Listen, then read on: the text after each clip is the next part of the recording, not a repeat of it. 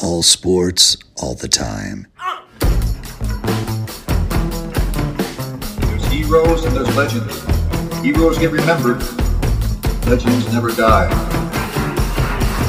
This is the Spoken Podcast. Hold your ears, folks. It's showtime. I'm your host, Lance Twidwell. Man, that kid, he can ball, man. He can ball. Touchdown, Kansas City! Patrick freaking Mahomes, baby! Uh, let's talk some sports because that's what we're here to do. You are tuned in to the Spoken. The Spoken. Ladies and gentlemen, here is Lance Twidwell. This is the Spoken Podcast. I am your host, Lance Twidwell. Here inside the Spoken Studios, my guy Trevor Twidwell. What's good? Mr. Eddie Ortiz, Mr. Yo Yo Yo will be joining us momentarily. As you guys can imagine, this is a very busy time for everybody. Everyone's trying to get their Christmas shopping done. Everyone's trying to get their lives in order before the big day that is coming up, which is known as Christmas in these parts, or just another Chiefs game. Nevertheless, nevertheless, however you guys are listening, whether you're live streaming, you're broadcasting uh, live with us, you're, you're YouTubing, or you're podcasting, I want to thank you so much for being with us, guys. This has been an incredible ride, incredible journey with us, man. And I just, I just want to thank you guys because we literally wouldn't or couldn't do it without you. It's what makes it fun for all the camaraderie, all the communication feedback that you guys give us. It is what makes this thing what it is. Um, I don't know about you guys. But I, but I, I have been really chomping at the bit. I know Trevor. We, we talked a little bit this week. Trevor and I have such insanely busy schedules and different schedules that sometimes we don't get to talk very much throughout the week. Even though we're brothers and uh, you know we, we, we see each other pretty much every day, we still don't get a chance to really talk about these things on the show. So it's sometimes it's it's very therapeutic for us to get these things off our chest to each other. There's sometimes we have fresh thoughts, takes, and ideas that we haven't expressed to each other until it's on the show. So sometimes you guys are getting the intel and the insight at a very fresh version. We don't get to rehearse a lot of this stuff on our show. That's why we like to keep it that way. It's very authentic, very honest with you guys, the audience, the listening and the viewing audience, um, about how Trevor and I feel about things. But I'm going to go ahead and assume that Trevor feels the same way I do. I've been really, really clamping and or chomping at the bit to, to, to talk about not just the previous Chiefs game, not just the game before that one either, but the fact that the Chiefs have really, really handed out some merciless L's, not only to divisional foes, not only to three divisional opponents within an 11 day span outscoring those divisional opponents, those three divisional opponents, by a score of 104 to 46. But my God, have our guys over here in Kansas City, the Chiefs, El Jefes, shut the fuck up on some people, man, in the in the national media. They said silencio por favor, boys and girls, because we came into this this last i would say four or five game stretch with everybody coming up with with some sort of narrative some sort of belief that the chiefs are 100% finished. And look I'll, I'll go ahead and preface it now and say that there were times in the season where the chiefs looked dead in the water. They had a losing record through seven weeks of the season. Of course they looked dead in the water but the Chiefs started to win games. And when they started to do that, all of a sudden the shift went from they're dead in the water to, well, they're still dead in the water. They're just getting lucky in some of these games. Guys are going out with COVID, this, this, this, this. Defense they haven't carrying you. Yeah, the defense isn't for real. They're just on this little hot streak. There's nothing really legitimate about the Chiefs to this point. They've lost their way.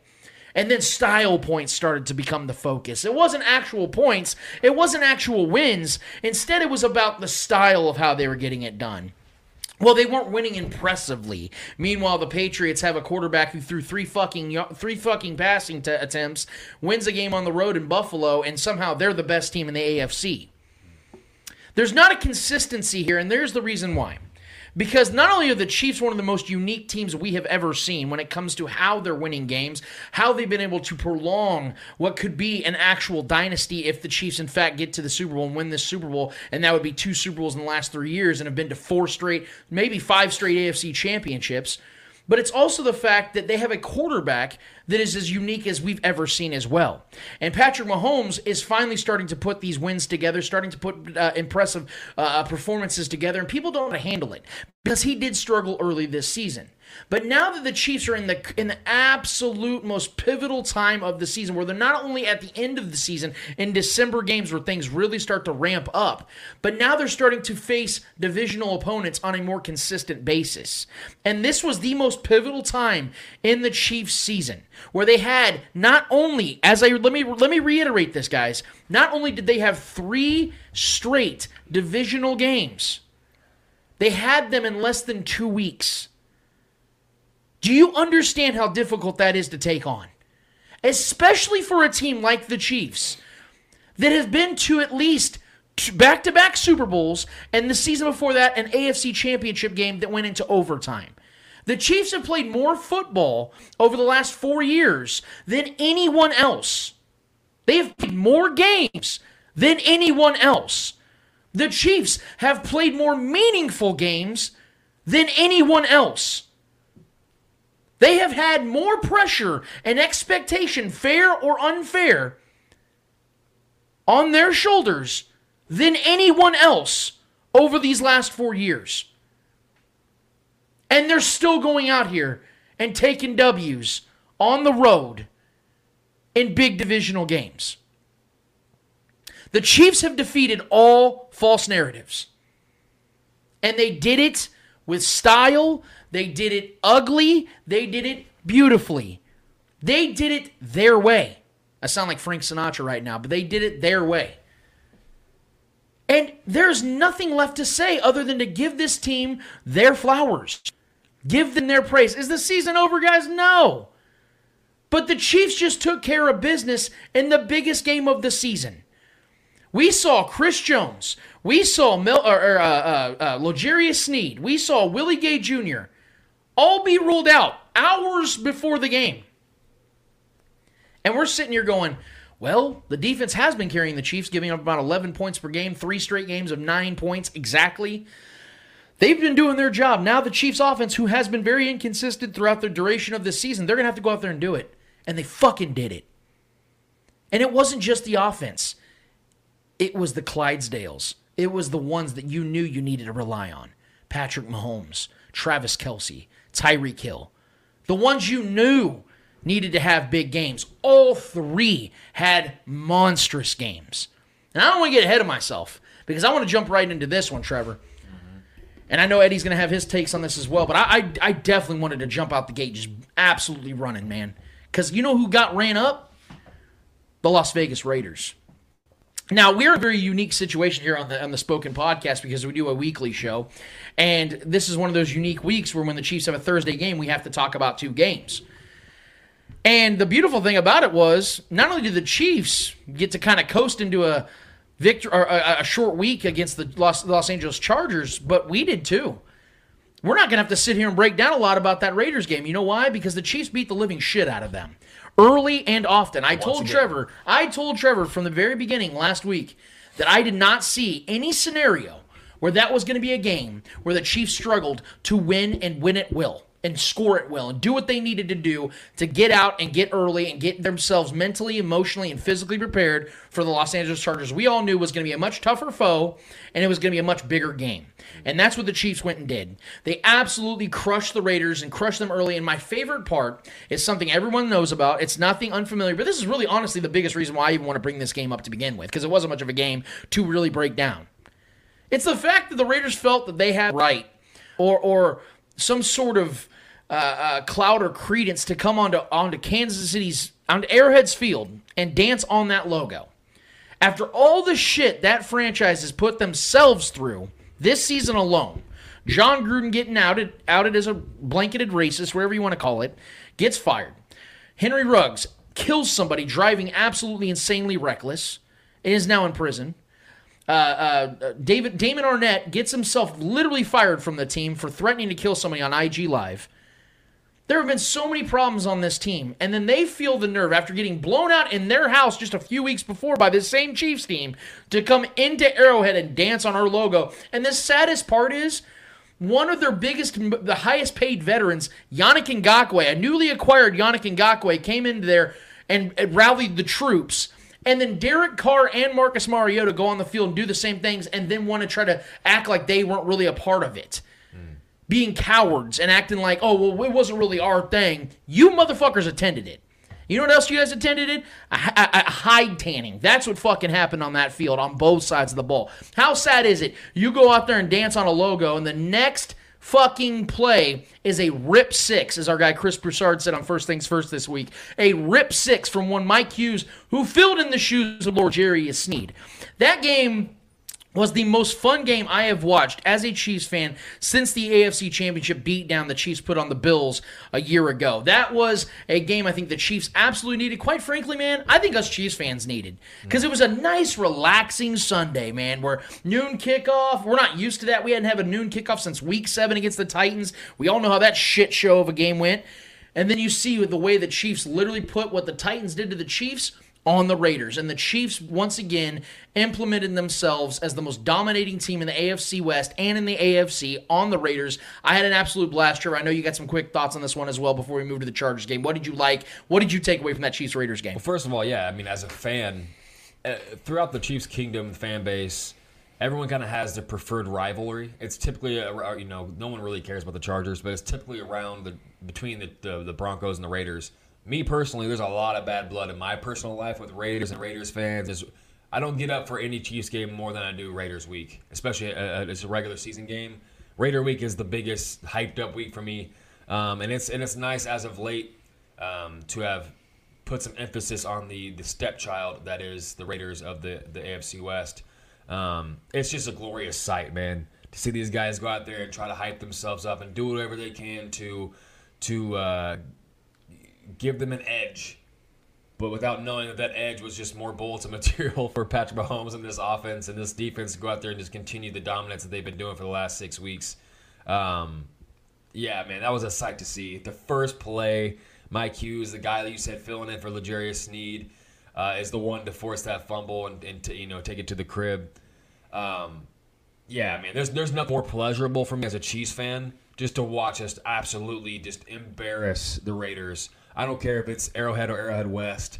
It just embarrass. I mean, we did it. We did it at both locations this year, so that's been my highlight of this season for me. Is just if I if I know we go two and zero against the Raiders and we do it in great fashion, man, I'm cool with that. We I've, even when the Alex Smith years, he used to do it too against them, so that was fun.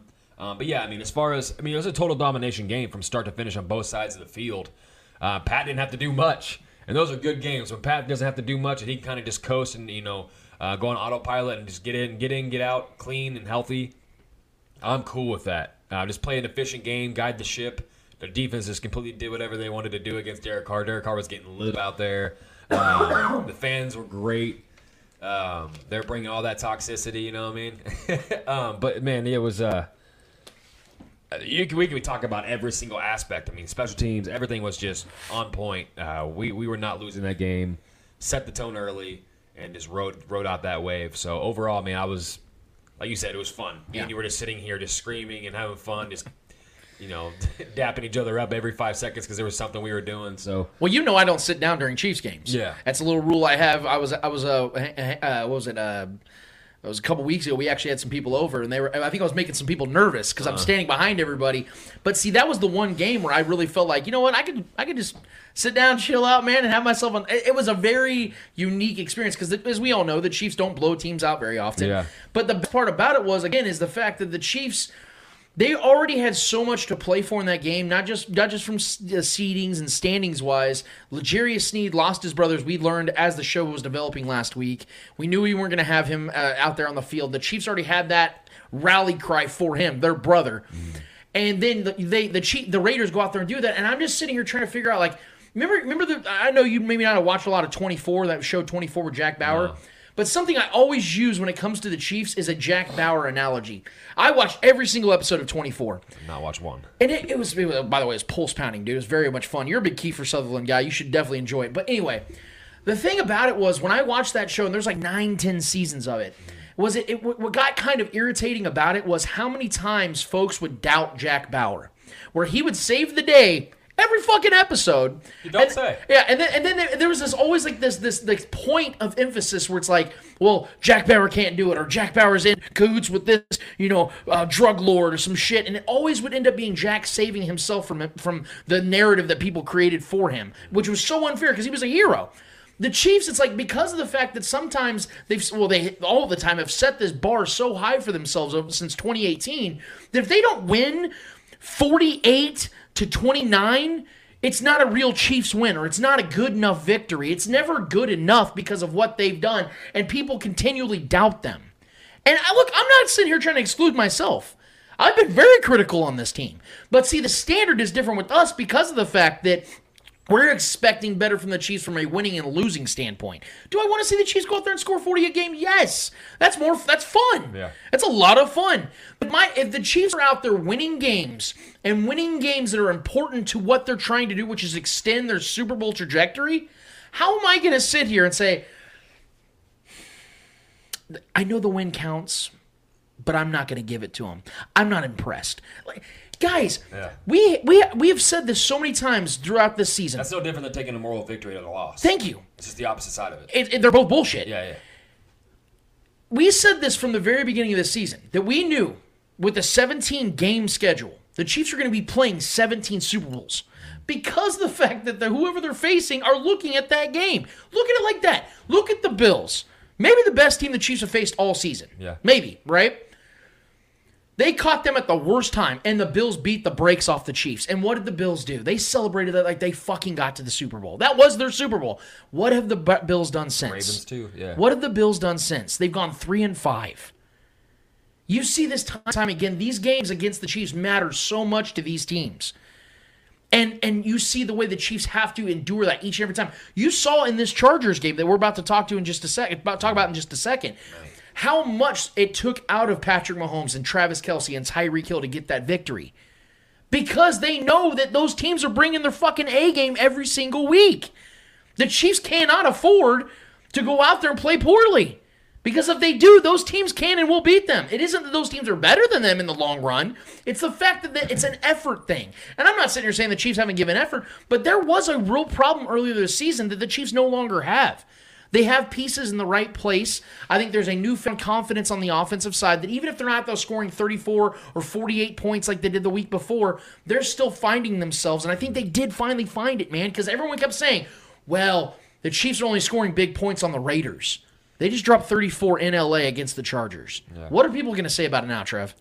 I mean, are we? So are we jumping into the Chargers game? Let's now? do it. Okay. Well, I mean, I, I mean, I was going through a lot of different emotions, and honestly, I've been saving up a lot of things during the season.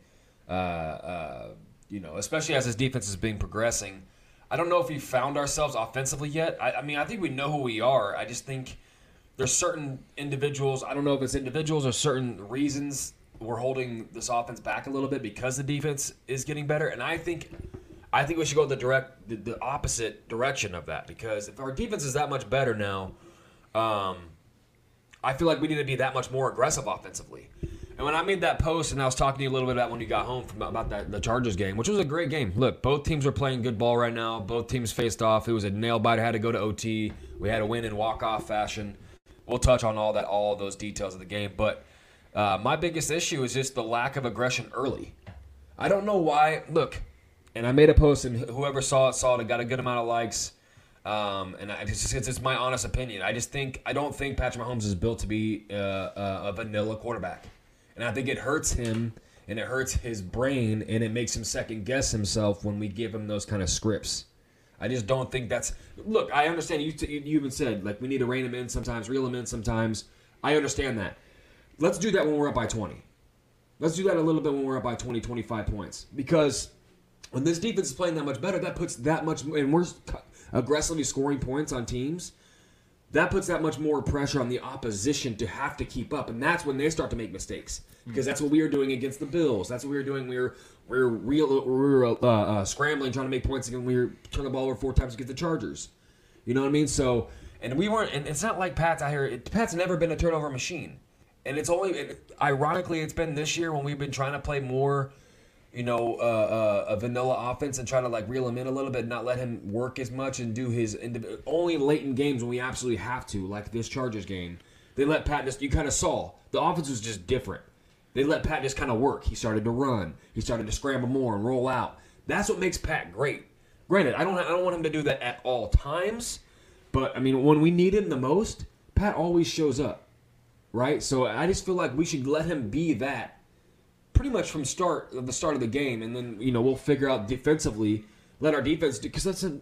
I just think it's going the wrong way. It's looking at it the wrong way when our defense has gotten gotten this much better. Oh, let's you know let's get our points where we get them. Let's kick field goals. No, I think that's. I think it's for me. I can see that it was it was irritating Patrick Mahomes that he wanted to kind of go out there like the only time we scored before Pat actually went nuclear in that game late was the Michael Burton drive. Mm. Where we got him involved, and the Chargers were not expecting that. That was obviously an Andy Reid drawn up drive. It was a beautiful drive. We went from end zone to end zone, but we got a, those two biggest plays of that drive were were uh, Michael Burton. Look who arrives right as Trevor's cooking. Our guy, Mr. Eddie Ortiz, Mr. Yo Yo Yo, drops in. He's uh had himself a busy busy morning, and as I, I said at the beginning of the show, man, like, look, this is the way of the of this time of the year. We got stuff going on nonstop. Eddie's a busy man. How we doing today? How we doing today, Ed? Pretty good, pretty good. How about you guys? We just uh, we basically just we what we did is we dropped our quick thoughts on the Raiders uh, Chiefs game, which there wasn't really much to take over over than like I said about my Get his thoughts my love for Yannick Ngakoue dancing on a low, giving the Chiefs even more fuel to the fire. Trevor just started cooking on the Chiefs Chargers game, but I definitely wanted real quick get your thoughts, your takeaways on what you saw from the Chiefs Raiders game, and then bring you into the Chiefs Chargers game. Look, man, uh, you said it. Uh, adding adding uh, fuel to the fire. I I think the Chiefs uh, were already uh, pretty fired up from what happened last year. Obviously, Yeah. obviously having them uh, go around your stadium in a bus, you know, doing a victory lap, pretty much, kind of, kind of filled up the the Chiefs in a way, and obviously the pregame ritual that the Raiders did at Arrowhead kind of fueled up that fire even more. Therefore, the Chiefs came out came out sling. Uh, first first play of the game, fumble, uh, fumble for a uh, for for for a touchdown. Yeah. Defense set the tone, man. Defense, yeah, exactly. Five turnovers. It's incredible, man. the defense went in there with with the we're gonna we're gonna fucking win and we're gonna like destroy you. Uh, so uh, Patrick Mahomes had a had a had a good game. Uh, obviously the weapons had a good game. Uh, it was nice seeing Josh Gordon finally get that touchdown. You know, kind of get that dust off. Kind of kind of get that feeling of uh, Got it right before- right before he got Right COVID. be- yeah, right before COVID. But hopefully that helps him helps him out, help help us uh, in the home stretch. Uh, obviously reaching almost the playoff time. Uh, hopefully he can start getting hot. You know, hopefully that touchdown, like I said, dust a little bit of dust off. So, yeah, uh, defense wise, man, just a fucking bloodbath out there. Chris Jones, phenomenal. Mark Ingram, the addition of Mark Ingram. I know a lot of people have talked about it, but man, we can't talk about it enough. Right. It, it, it's what changed this defense. This defense was missing a piece, and we didn't know what it was. Once Melvin Ingram came in, we we knew that that, that was the final piece to the puzzle. Yeah. So, the way they performed against the Raiders, the way they pressure uh, Derek Carr, I think it was twelve of his tw- uh, twelve of twenty two dropbacks in the first half, the most ever he's ever been pressured Chris Jones had ten quarterback pressures at half. at, at half. Yeah, That's So just it's- absurd. It's, it's fucking insane. Frank Clark was doing his thing. Mark Melvin Ingram was doing his thing. Man, it was just fucking awesome to see. So overall, I thought it was a good game for the Chiefs. On I guess. And I'm glad you brought up Josh Gordon because I want I do want to say I hate to keep Yeah, we bouncing back and forth in the games, but this is how crazy it is when you have a Thursday night game to recap the next week after you already had a game to Yeah. recap. But I, I do love the fact, and I, and I made a big post on this on the Spoken as well on Facebook and on Twitter.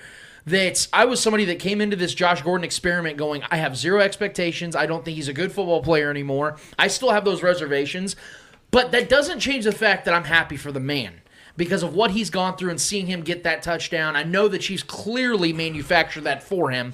And it was a house money kind of game because you're already up by six touchdowns. Why not kind of thing, you know? so I get it, but I love the fact it happened. And I'm with you, Eddie. I hope there is something that builds from that. I hate the fact he caught COVID literally like red zone. 24 hours after In the doing red that. zone. That's all Yeah. I wanted him to use be used for. He caught a touchdown in COVID within 24 hours. He has that the just height. sucks, he has the So- height to where Mahomes He's a can throw monster, those, those man. high Yeah. balls Yeah, for him yeah. to get. Yeah. So And so, and, and, and another thing I brought up before we got really into this, and I just could not wait. I've been chomping at the bit for this all week long. Is the fact that the Chiefs just, just did something I've never seen a team do, which was win three straight divisional games within an 11 days period, and not just beat them, but beat those teams 104 to 46. Like that is unbelievably impressive for what the Chiefs have done, especially when they have all the pressure they've had over the last four years. They've played more games than anybody over the last four years. They've had bigger games than anyone over the last four years. For them to still do what they're doing is nothing short of impressive. And I'm sick and tired of these narratives that are coming against this team because the Chargers game, to me, proved that more about what the Chiefs really are and how what grit they have than the Raiders game. And the reason being Oh, is sure. because everyone has been hyping the Chargers up for years and years and years, and this season more than ever, because Justin Herbert is a legitimate franchise quarterback, a, a stud. Some a say he's better than. Pat. Yeah. Yeah. and that was the narrative that started to come out.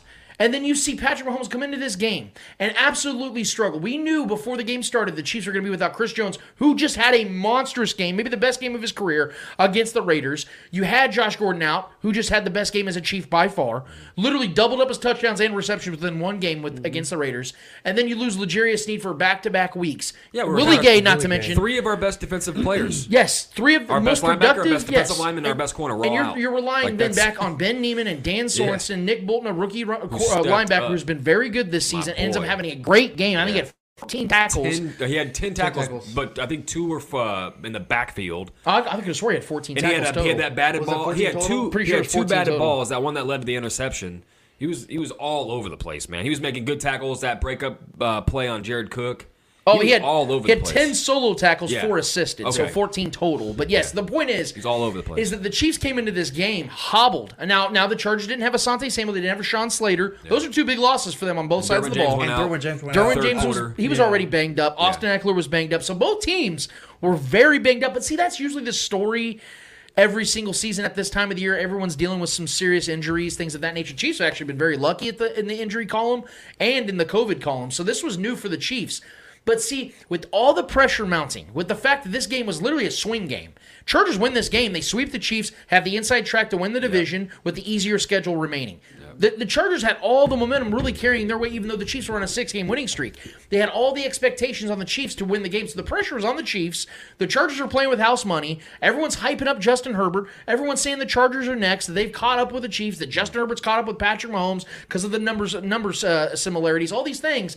And then Patrick comes in this game. Chiefs are up 10 points.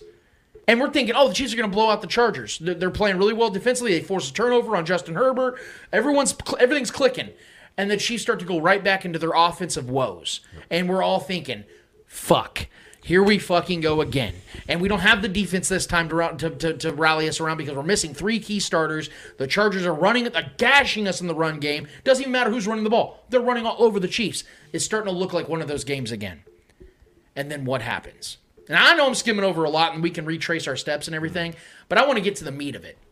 I want to get to the meat of why this Chiefs team is going to win this Super Bowl this season and why I'm very confident they're going to go through the AFC, run through the AFC, and win and beat whoever they face in the NFC.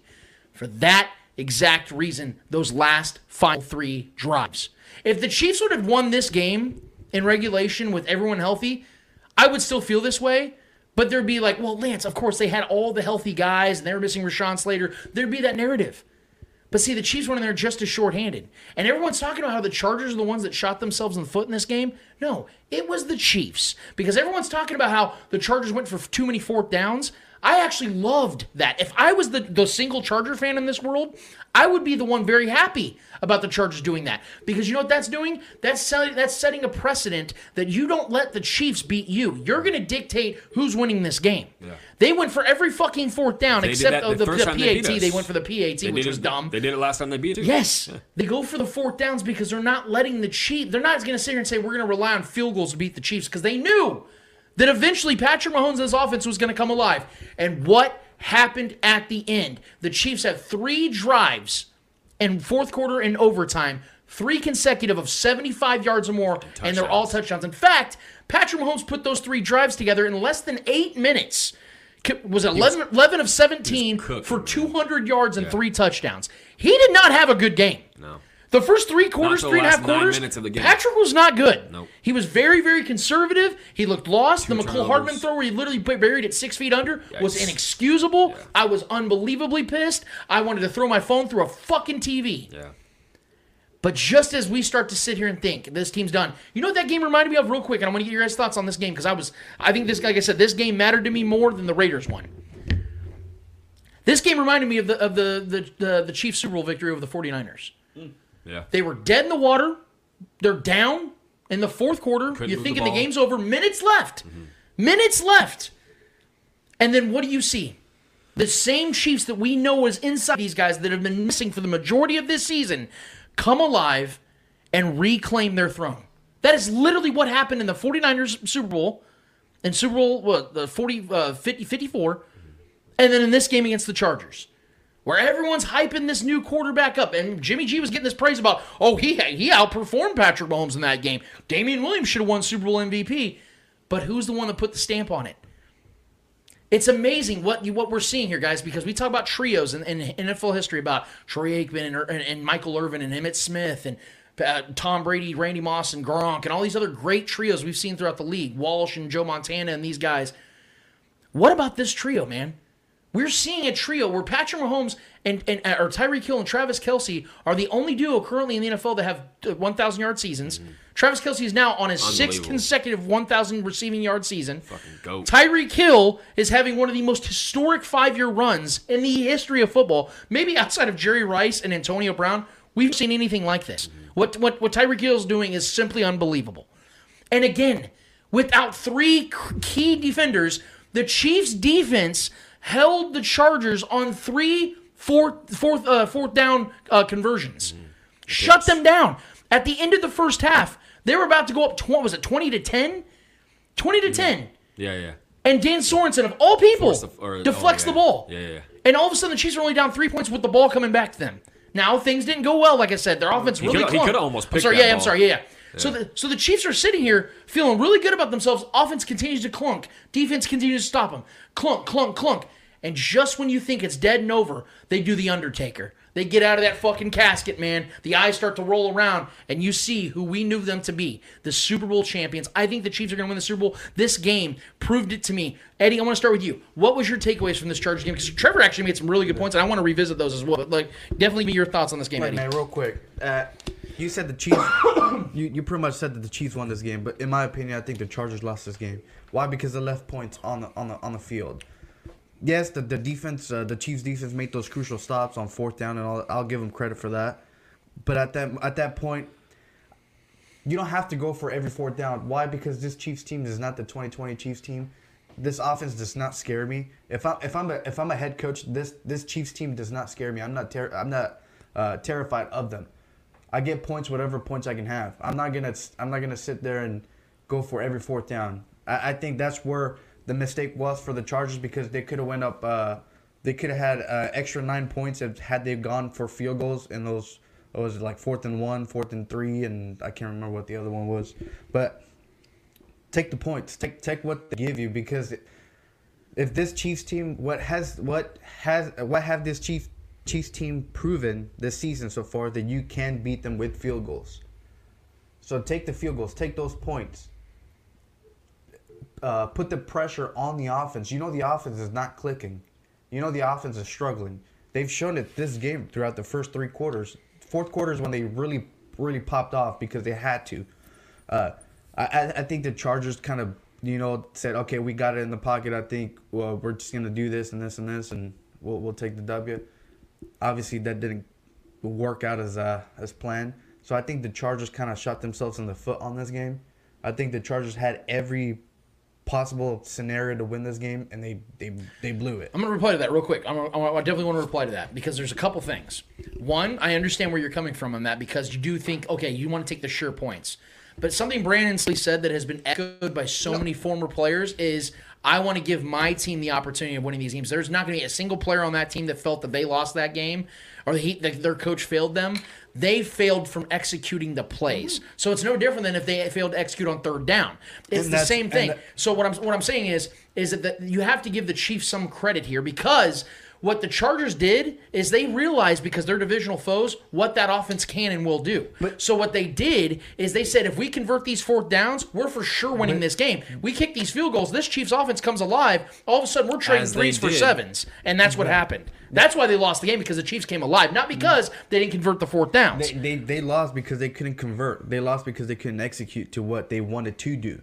Yeah, but that I, I, I can't- I'm gonna I give can't that, say- I'm gonna give can't that say- praise I- to the Chiefs defense. That's what I'm saying. When did you start say- giving the credit to No, the that, Chiefs? that's though? what- yeah, the Chiefs defense Right. they did great for stopping them, but at the same time, you take the points. you take the points that they give you. But you have a because- hobbled defense you're facing. You got to remember, no Chris Jones, no L'Jarius Sneed, no Willie Gay. I get you it, should you- go for those fourth downs. I get it. That's how the Ravens beat the I Chiefs. get it, and- but if you saw if you saw on those uh, three uh, three turnover on downs uh, on the fourth and goals, they went for the pass instead of for the run. I, I don't know why why the Chargers would do that. Uh, If they knew that the run was even Ekeler, Ekeler did a fourth uh, a fourth. Mm-hmm. So uh, there was really the play calling, not play- necessarily going on fourth down that you had a problem Yes. Okay. exactly. So that's what I'm saying. That's why I'm saying that the, the, the Chargers beat themselves. They shot themselves on the foot because they knew that they can run through this defense like it was nothing. But the second part they I wanted put- to- they, they almost put up 200 yards rushing. Yeah. Therefore, you can just. I agree with that. I do agree with that. Ekeler did, uh, Ekeler did a phenomenal job. The only run he had in the uh, in the end zone, uh, in, in the red zone, and he But here, fucking here's, here, in. and I want to I want to go to Trevor real quick before I say this. But here's another part I wanted to come to, come at you about the, the take you had about how the Chargers lost this game. It's also the fact that the Chiefs, again, as I said just a minute ago, the Chiefs came out of the gate 10-0. So This- if this anything, should- this game the should have been Chiefs close. are the one that, that should have lost the game technically, as far as who shot themselves in the foot. Everyone's sitting here saying on, on national on the national platform that the Chargers lost the game. But I disagree because the Chiefs are the ones that came out with a double digit lead. No, I- so so it was really the Chiefs, Chiefs that were trying- losing the game. The Chiefs were trying to give the Chargers the game. Patrick Mahomes turned it over and immediately gave, and they immediately scored a touchdown right away Right. because he gave the ball to them on the five yard line. If they didn't score that touchdown, After the defense held the Chargers close. on fourth down. This game's not close if they if he doesn't give them that touchdown. Right. He threw a pick on the five, and then they immediately scored Austin Ekeler. So it was really That's- the Chiefs. That's us trying to hand Well, the win, and we still overcame that. That's the Chiefs winning the game. Yeah. Nah, I, I, That- I that's totally fine. I get it. I get it. I But totally. I agree with you on the play calling Yeah, yeah, yeah. aspect. That if they'd have kept running the ball, I think they're converting those fourth But downs. saying, like, if, if, if the Chargers convert those fourth downs, we're not talking about, the, and then the Chiefs still win. That's- the Chiefs win. The Chiefs very- are winning them. yeah, but the, to the me- fact the Chargers failed themselves. Yeah, uh, that's that's what I'm saying that the Chargers lost because they fell they fell to what they were they were doing. I get that they're putting respect on who is in the opposite side. Patrick Mahomes deserves that respect Yeah. because he's earned that respect. But at the same time, you got you got to stay with the press. You can't stay with the past. 2020 happened already. 20, uh, 2019 Super Bowl champions happened already. We're in 2021. If anything, this this Chiefs team has showed us is that this offense is not who they are or who they can be this season. They literally just showed us that last no, night. But yeah. We're yeah, second in the league in, points right now. in- man. Fourth quarter, fourth quarter, but but but what I'm saying is, throughout this whole entire season, the main focus has been the offense has not been clicking. Yes, they click in in, in the most spurts. crucial parts. Yeah, but you can't be afraid of a team that only clicks clicks at a certain time of the game. Why? Because you can put them away, and they're not gonna catch Yeah. up. And I think that's what the Chargers felt at. They felt that getting the points that they could get, uh, get get the field goals if you can. This team, this this Chiefs team, i- is beatable, and I, I think that's why the Chargers failed at, at, at winning and that's why I think they lost the game. Yeah, I mean it's easy to play the the you know the Monday morning quarterback and decide. I, I'm giving the defense, the Chiefs defense, a lot of kudos for overcoming the the lack of um, starters we had out there. I think I think what the Chiefs did, I think we forced the Chargers to play a run heavy offense, and that's and they, and they and they bit into it. You know, I think we played. We had guys deep. We played a lot of cover two deep safeties. Um, which is why Tyrann didn't have a big game because Tyrann was not really involved with a lot of the scrum and the blitzes. They had Tyrann back a lot of the game. We took away those deep balls for the most part. They got a couple in there because you know the Mike Williams guys like that are great. They're huge, um, so they're gonna get a couple. But they ran the ball like eighty percent of the time, and then we were honestly, we, it was a very bend don't break defense, and I felt our defense kind of let them play into what we wanted. Because when things got tight and they wanted to go it on fourth, then we buckled down, then we blitzed. At the end of the game, when we were they were on their heels we were blitzing the shit out of Herbert. We were making him very uncomfortable. Herbert didn't have a very good game at all. He took advantage of some good posi- field position that he got put into immediately off the first. Uh, uh, and he couldn't even score on that first uh, kick return. And then Pat gives him the ball, and then they run the ball in. So like, Herbert didn't do anything special in my mind. There was a couple good throws. Obviously, he's he, he's going to have those. But overall, I, I I I'm giving this defense, this Chiefs defense, a lot of credit, man. So what was it? Uh, the uh, you said the the kick return. Yeah. Yeah. I, unfortunately, back to back plays, two of the Chargers players got hurt, um, and And then the second drops. one, the, the second one was uh, the fucking drop where Yeah, we dealt with that ourselves, man. That's part of the game. th- Yeah. th- but but I'm saying that's six points that obviously For he sure. wasn't able to hold yeah, and, and we threw a Mecole Hardman touchdown into the dirt. You know, that's part of the game. so- like that, exactly, there's, there was so- give and take on both sides. But I, I, my biggest problem, my biggest issue was the offense of the Chiefs. I think we should have blown them out. I really do. I think we should have blown them out. There was no business giving that, that Yes. ball on the five yard line. Pat should never have turned that over. That was ridiculous. Pat should have had an extra touchdown on the board with Mecole Hardman. We should have blew these guys out by 20. Yes. We, we talking about them leaving field goals on And the that's on- on actually the- they left field goals on the board. We left touchdowns. and that's why I wanted. I wanted to segue over because Trevor We was saying we were- something we were as the better you arrived, team. Eddie. We were the better team. That that I actually I find very interesting. I think that's actually the most interesting uh, aspect to the entire conversation about this game and about the Chiefs moving forward is how exactly they they go about allowing or not allowing Patrick to play. and what I mean by that is, and I don't want to take Trevor's thunder because I actually No, would like for you it. if you want to reheat that take, No. man, you go right the hell There's a ahead. lot to go into it. Because I like the fact that what you you brought up, Trevor, is something that actually saved the Chiefs in this game. Because I'm actually more on your side on this. I actually think that that was the Chiefs' game to lose and to win. Because again, when you set a 10-0 lead, you're setting the pace for you to win that game, and you should handle Capitalize. dictate how that game goes from that point on. But the Chiefs couldn't get the run game going. They turned the ball over two times in the middle of that game. There was a lot of issues the Chiefs allowed, like Trevor said, was literally trying to give that game to the Chargers. Mm. And then the Chiefs go in there and ignite offensively, and they just look like two completely different teams in two different tiers. As good as the Chargers were, when the Chiefs clicked offensively, there was nobody in the NFL that's beating that team. That's why I said that was the. It wasn't that the the Char- Chargers did shoot themselves in the foot. I agree with you, but it was execution, not decision making. No, I'm not saying it's just. I'm not saying. That's what I'm saying. That's I why- would, I would go for the fourth and one. That that's fine. I'll, I'll 'Cause go they for did the that fourth already and downs, they But beat it's just the execution of the play. I, I think if they would have ran the ball instead of like trying to pat, I don't know why. But we had stacked but- boxes. We were stacking the box against the run. I get it, man. and a turnover on the goal And- line when yeah. they dove into the end zone. Yeah, when they So- try to run it and the goal line, we But turn we, the we talk over about the two turnovers that the Chiefs have, two, three turnovers, but the, the Chargers, I believe, had five turnovers that game. Uh, I think it was three. It was a fumble, The fumble, fumble, interception the, from two, the two uh, fourth and uh, Oh, the yeah, Oh, three- you're talking about total. I'm sorry. I'm sorry. I'm sorry. Turnover Turnover on downs. downs. I apologize. Yeah, yeah. Yeah, so- three, three fourth downs they did not execute on. Yeah, they were so two think- of five, I think. I think they had five turnovers that Yeah. game. So, no, you're correct. You're correct. So I, I mean, that's, that's what I'm saying. and that's what I'm saying. But you have to, like I said, where do like where do we draw the line from giving the Chiefs credit and saying the Chargers lost? Because that's where I again I think that's where Trevor's point comes in about letting Patrick Mahomes play more of an aggressive style. Because when you saw Patrick playing the way he's comfortable, the offense could not be stopped. And, and like I said on the text group, like I Yeah. get, I get, I get what he's saying uh, uh, as the aggressive, but that was towards the fourth quarter after they were playing that that conservative football style, because that led to the the the, the Chargers putting like closing in the. Closing the gap then to to the to the receivers to everything, allowing Tyreek Hill to do his routes, Travis Kelce to get open, and having those uh, 20 yards, 15 yards, uh, and then obviously the the Travis Kelce winning touchdown. So I, I think playing conservative allowed for the game to for the game to open towards the end, which I think it's a wonderful thing that the Chiefs do. I, I think they should do that every game to where they play conservative, force the team to kind of close the gap, and then towards the end just fucking explode and be But- aggressive. Or now that our defense is actually playing good football, be aggressive as hell offensively, take more chances offensively, let Pat be himself mm. now and not have to reel him in. If you do that, that puts that much more pressure on the other team to have to chase your points. And that's what made 2019 so great because Pat did not have to get reeled in. They let Pat go work. That defense got better as the year went on, just like it's getting better, as even better at this point than 2019 ever was.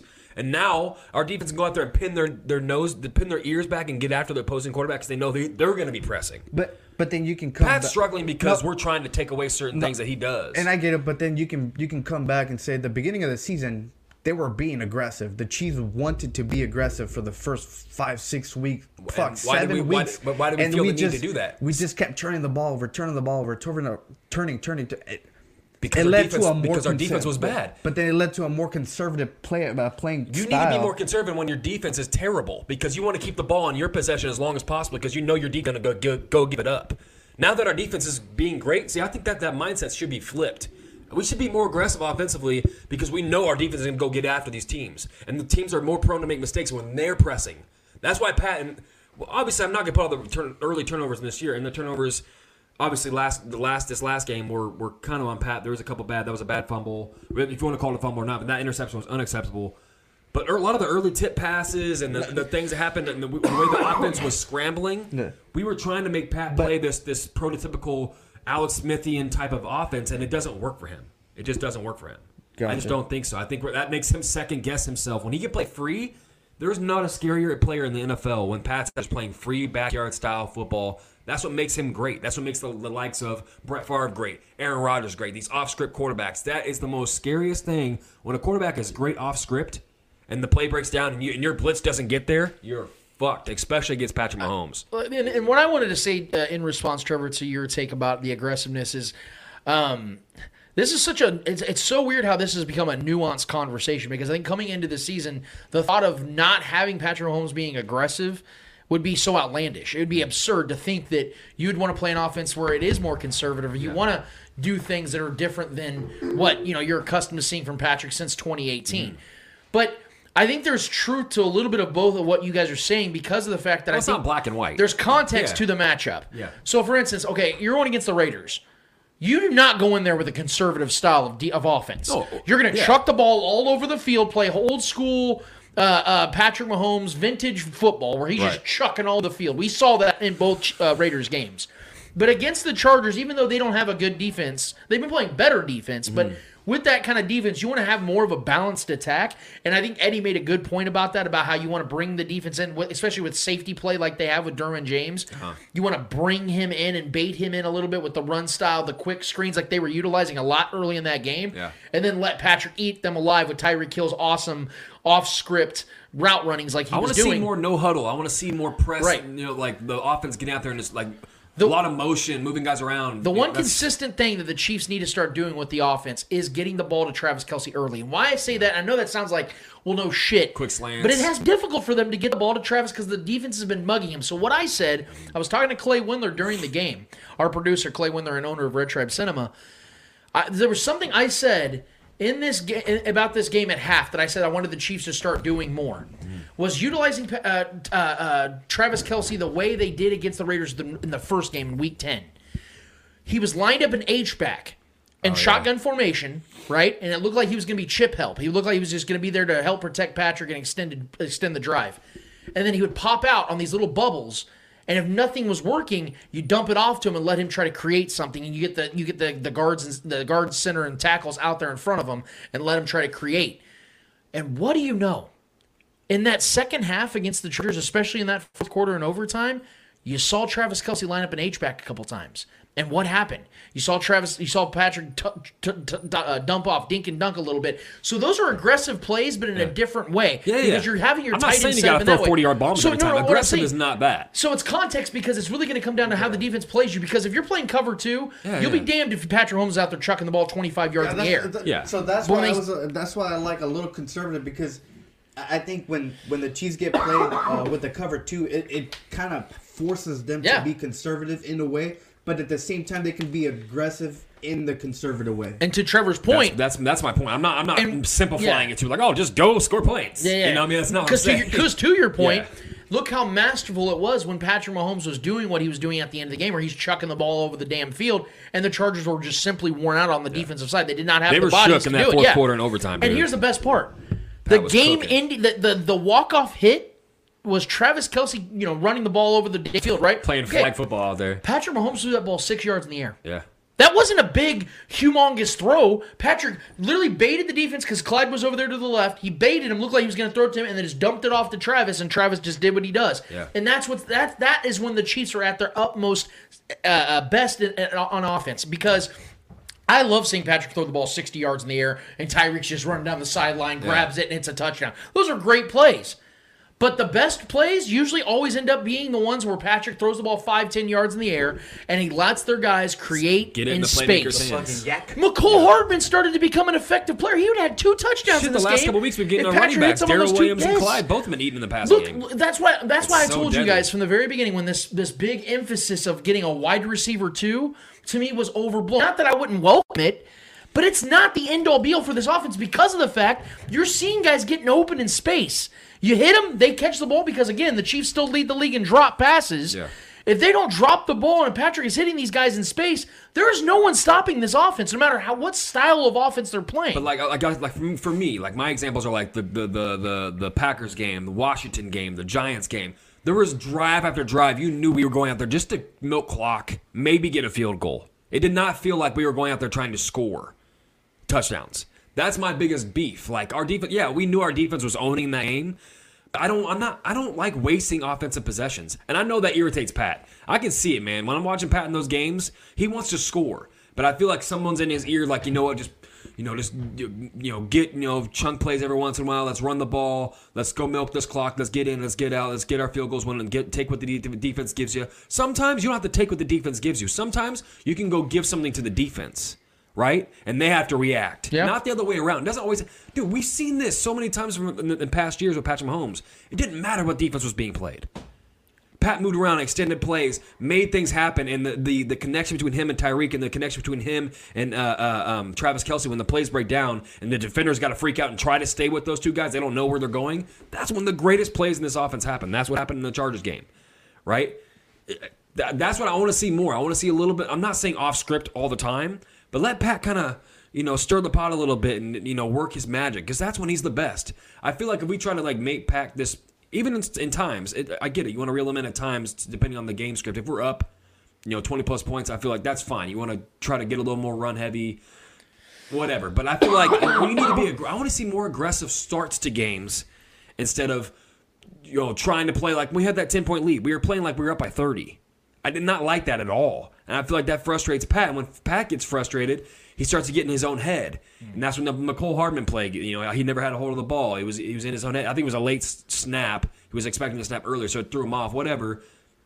That's when turnovers come to me in, my- in my mind. I think that's when like, earlier in the year, Pat was too much in his head because we were trying to play conservative. We were trying to hold on the ball offensively a little more, dink and dunk, and, and play this safe offense. When Patrick led offenses aren't really safe offenses. Right. They're fiery offenses. They're gunslinger offenses. These are, you know, and, and, and Tyreek Hill and Travis Kelce are not the safe vanilla offensive weapons. These are explosive, big play guys, big play downfield, yards after catch downfield uh, type of players. These are not guys that are, you know, want to catch five to six yard passes. These guys, you know, what I mean, I just feel like, especially as this year goes in, get this offense rolling, get Pat rolling, get Pat, you know, back to who he, we know he is heading into this postseason. Nothing's more scarier, man. When the Chiefs defense is playing as good as it's been and Pat is rolling, I want to see more of that heading into the postseason. That's all I'm saying. I, I, I obviously agree with everything you said, and I don't want to be the guy that sits here and, and tries to dissect how Patrick should play because I, I love everything about what Patrick does on the field. And I was the last guy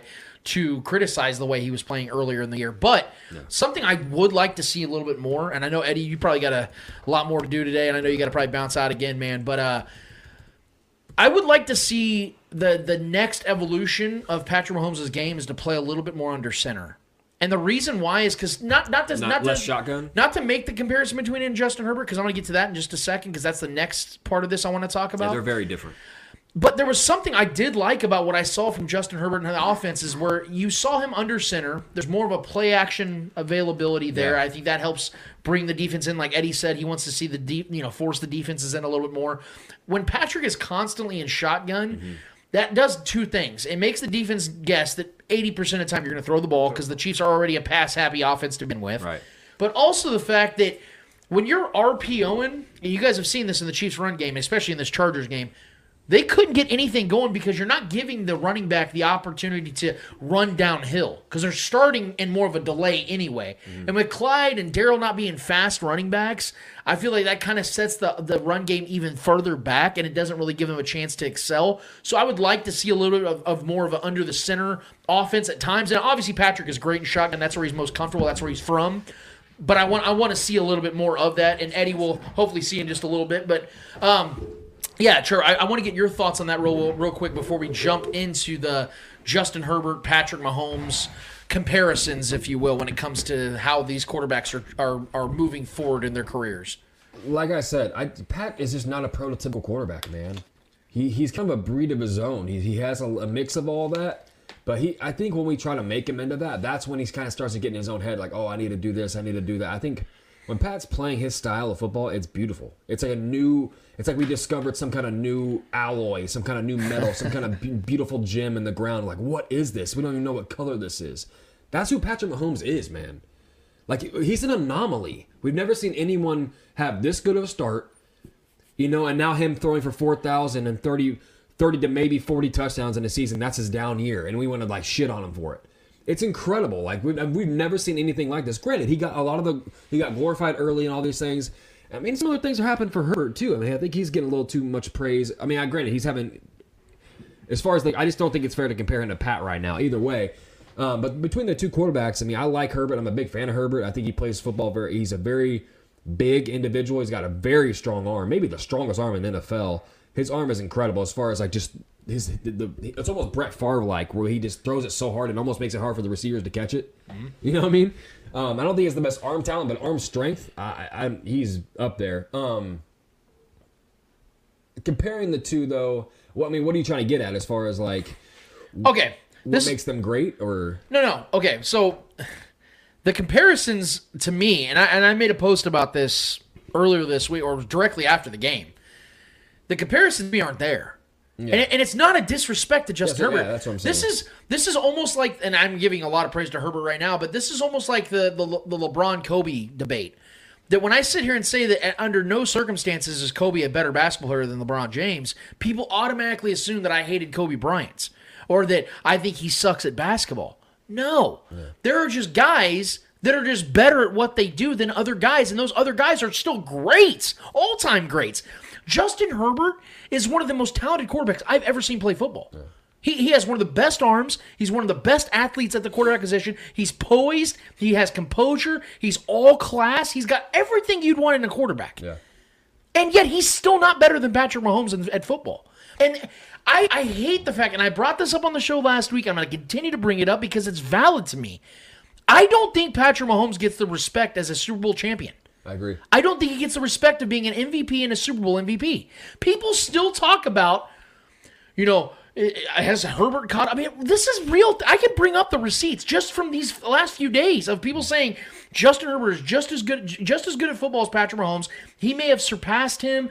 Uh, who's the best quarterback in the league right now under I mean, the age of thirty? Flip, like, flip the Chargers game around, and and, and the results, the results, and the game plans and the gameplay, everything was completely flipped. The way the Chargers played was the Chiefs. Patrick Mahomes got outdueled in the end by Justin Herbert, and Justin Herbert went out there and took the game in OT. Right. What would people be saying right now? Herbert completed Justin under. Herbert be the best quarterback in the league right now. Yes, Justin Herbert completed under 60% of his passes, had an 82 quarterback rating in this Right. game. Failed Patrick Mahomes threw twice as many yards, twice as many touchdowns, Right. and we're sitting here. And, and, and, and it's not even like, again, I'm not even trying to disrespect Justin Herbert because I'm a big fan of this kid, and I think he's already a top 10 quarterback.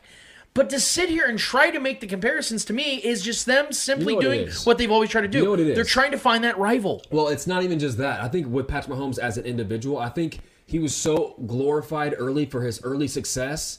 Now it's doubly, uh, he's doubly being shit on now for his failures, if you want to call them that.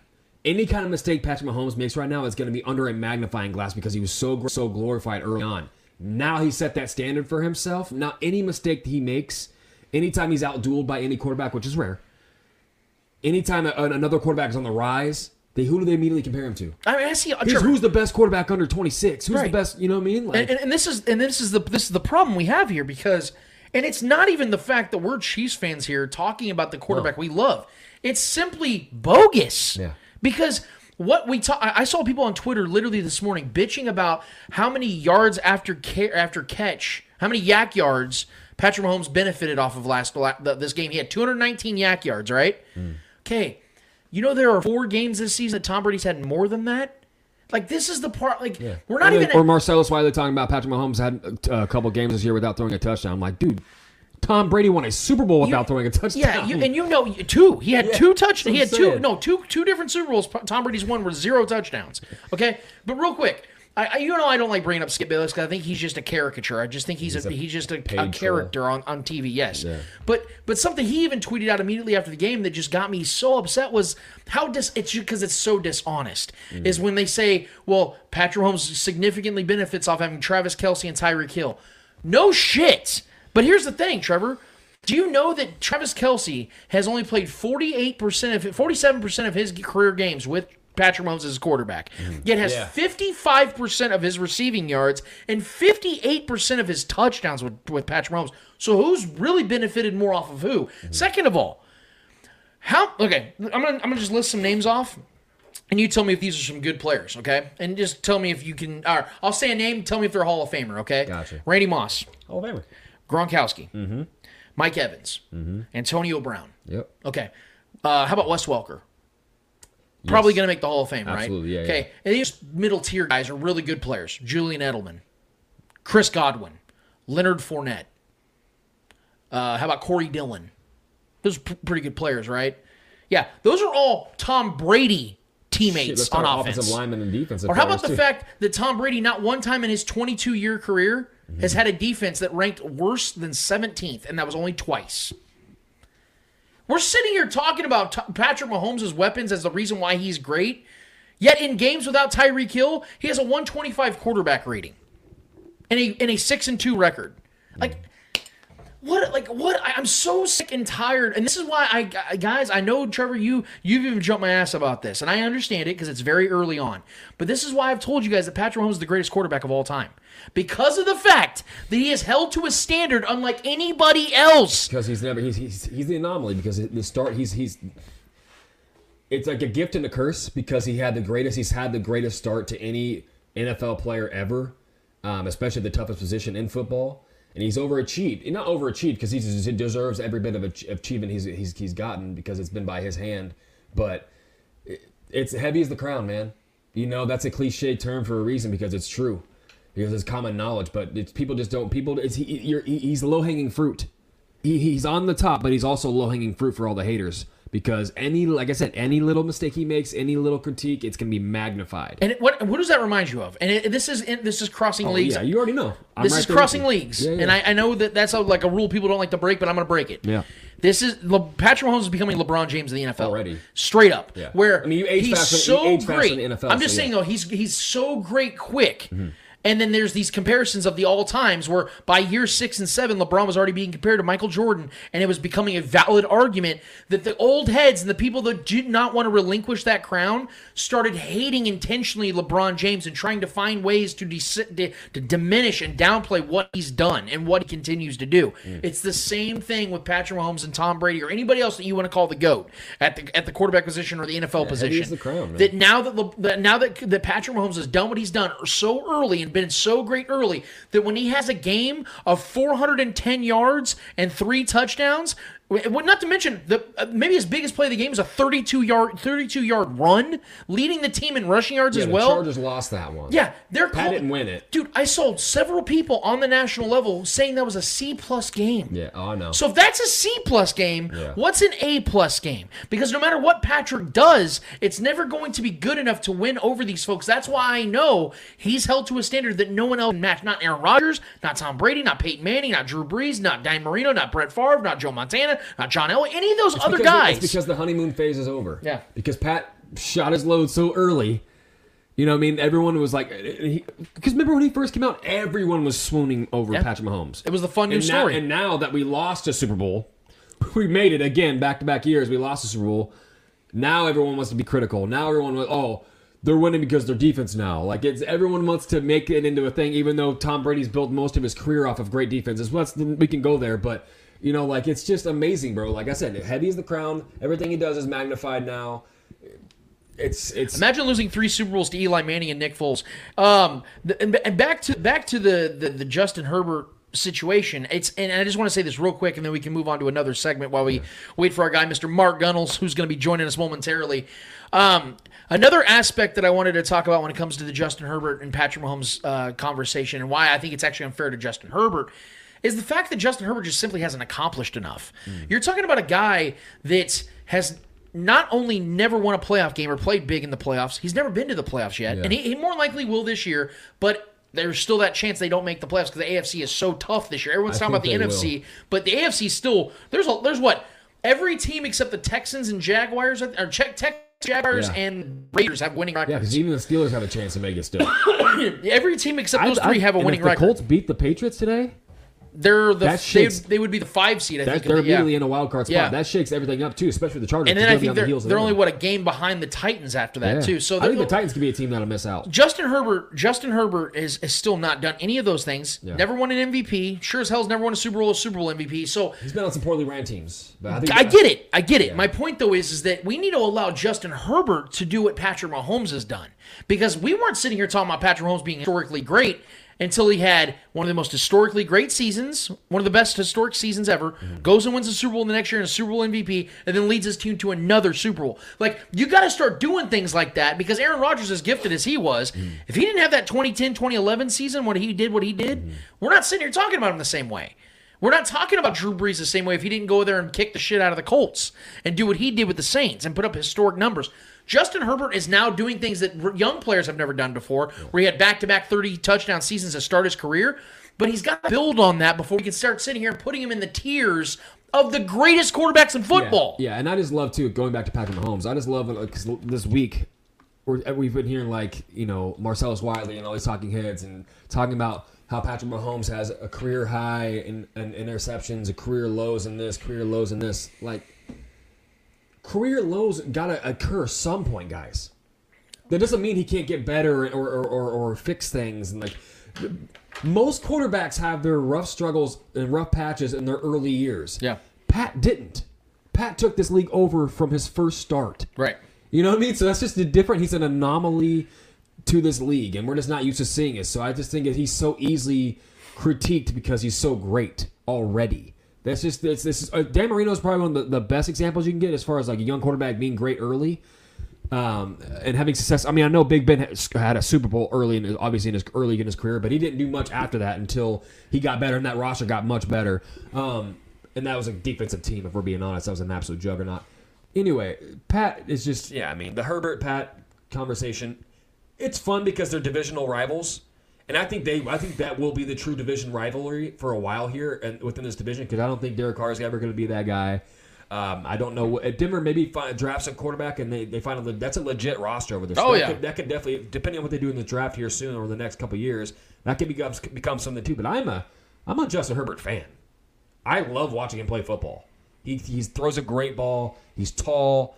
He's like he's like Joe Flacco body type, but he throws the ball, you know, kind of like a Tom Brady. He has a very good tight spiral, good deep ball. Um, yeah, I mean, I just I, and he's and he's he's pretty mobile too. So I'm I'm, I'm going to give the kid his flowers, man. I think I think he's a very good quarterback. I think he's getting better. Um, and if that can, if that that coaching staff and uh, uh, that that franchise and front office can make some moves and get uh, you know keep progressing as they've done already this year. I mean, they're I think they're going to make the playoffs this year, which is a big leap for them. You know, they are playing with house money in a lot of ways. So I, I think this is going to be a fun rivalry to watch. But I mean, comparing him to Patrick Mahomes, as far as success, as far as what they've done in the actual league, you can talk about regular season games all you want and statistics all you want, but achievements, like you said, you you nailed it. Like there's. You can't compare these two guys based on their achievements. Pat's in a tier of his own. Yeah. Still, you know what I mean? And he's on his path to going to a third straight Super Bowl trip. Right. you can't compare the two. You just Right. can't. And that, like, I- like I said, I want to emphasize and re-emphasize on those last three drives of this game against the Chargers because the, I truly believe Patrick Mahomes is the only quarterback in football that had that that had that run. I know Aaron Rodgers may Yes, have. Aaron Rodgers can. He may have. And, and you know what? Honestly, I'll just go ahead and give you Rodgers. But if that's the only guy that we can point out of the rest of the league, where out of, of the other 31 starting quarterbacks, only one other guy can do it, maybe maybe did what Patrick Mahomes did, then I'm sitting here looking at a guy that I feel really good about the way I, I my stance is on Patrick Mahomes since day one. I, I feel really good about it. Have I liked the way he's played in some of these games this year? No. But here's the thing, man. Like there's there are there are uh, I don't want to say excuses, but reasons for why some of these struggles have occurred, man. Because as we can go You know back my, you throughout, know my, my take on it. seven of his thirteen interceptions this year have been tip balls, man. Yeah. Like that has to, and I've always told you, I've always felt that should never count against a quarterback. Even back in the days where we even knew Patrick Mahomes was, I hated that. like a fumble on the player. Yeah, and something, man. It should not go against the quarterback because the quarterback couldn't have done anything else to get the ball there. Yeah. Now, the beautiful thing about it is, and how coincidental is it, that in the in the three games that we look at with Chiefs offense, because in this Chargers game, you have to you have to bring this as one of their best offensive performances of the season. For sure. 496 yards of offense and 34 points. Yeah. In these three games against two against the Raiders and, and, and the game against the uh, Chargers, although there are turnovers in the mix in those games, what is something we didn't see in those games? Drop passes. Chiefs weren't dropping passes. I'm not We- saying we that. we had two more turnovers, which were Pat's. That's what I'm saying. The turn- turnovers are in the mix. Now, Over- overcame that. I still have a problem with that turnover they called the fumble on because it, you It literally see it. 50-50 You play. see it flick out of his fingers for Christ's sake. I know. Pump, he pump faked it and then brought it back. Yeah, Bosa had the ball, and it was already kind of out. or yeah. Bo- Bosa had his shoulder, but what about the tuck rule? I mean, I think. I think I what are we that- talking about here? I think because they called it a fumble on the field is what made it.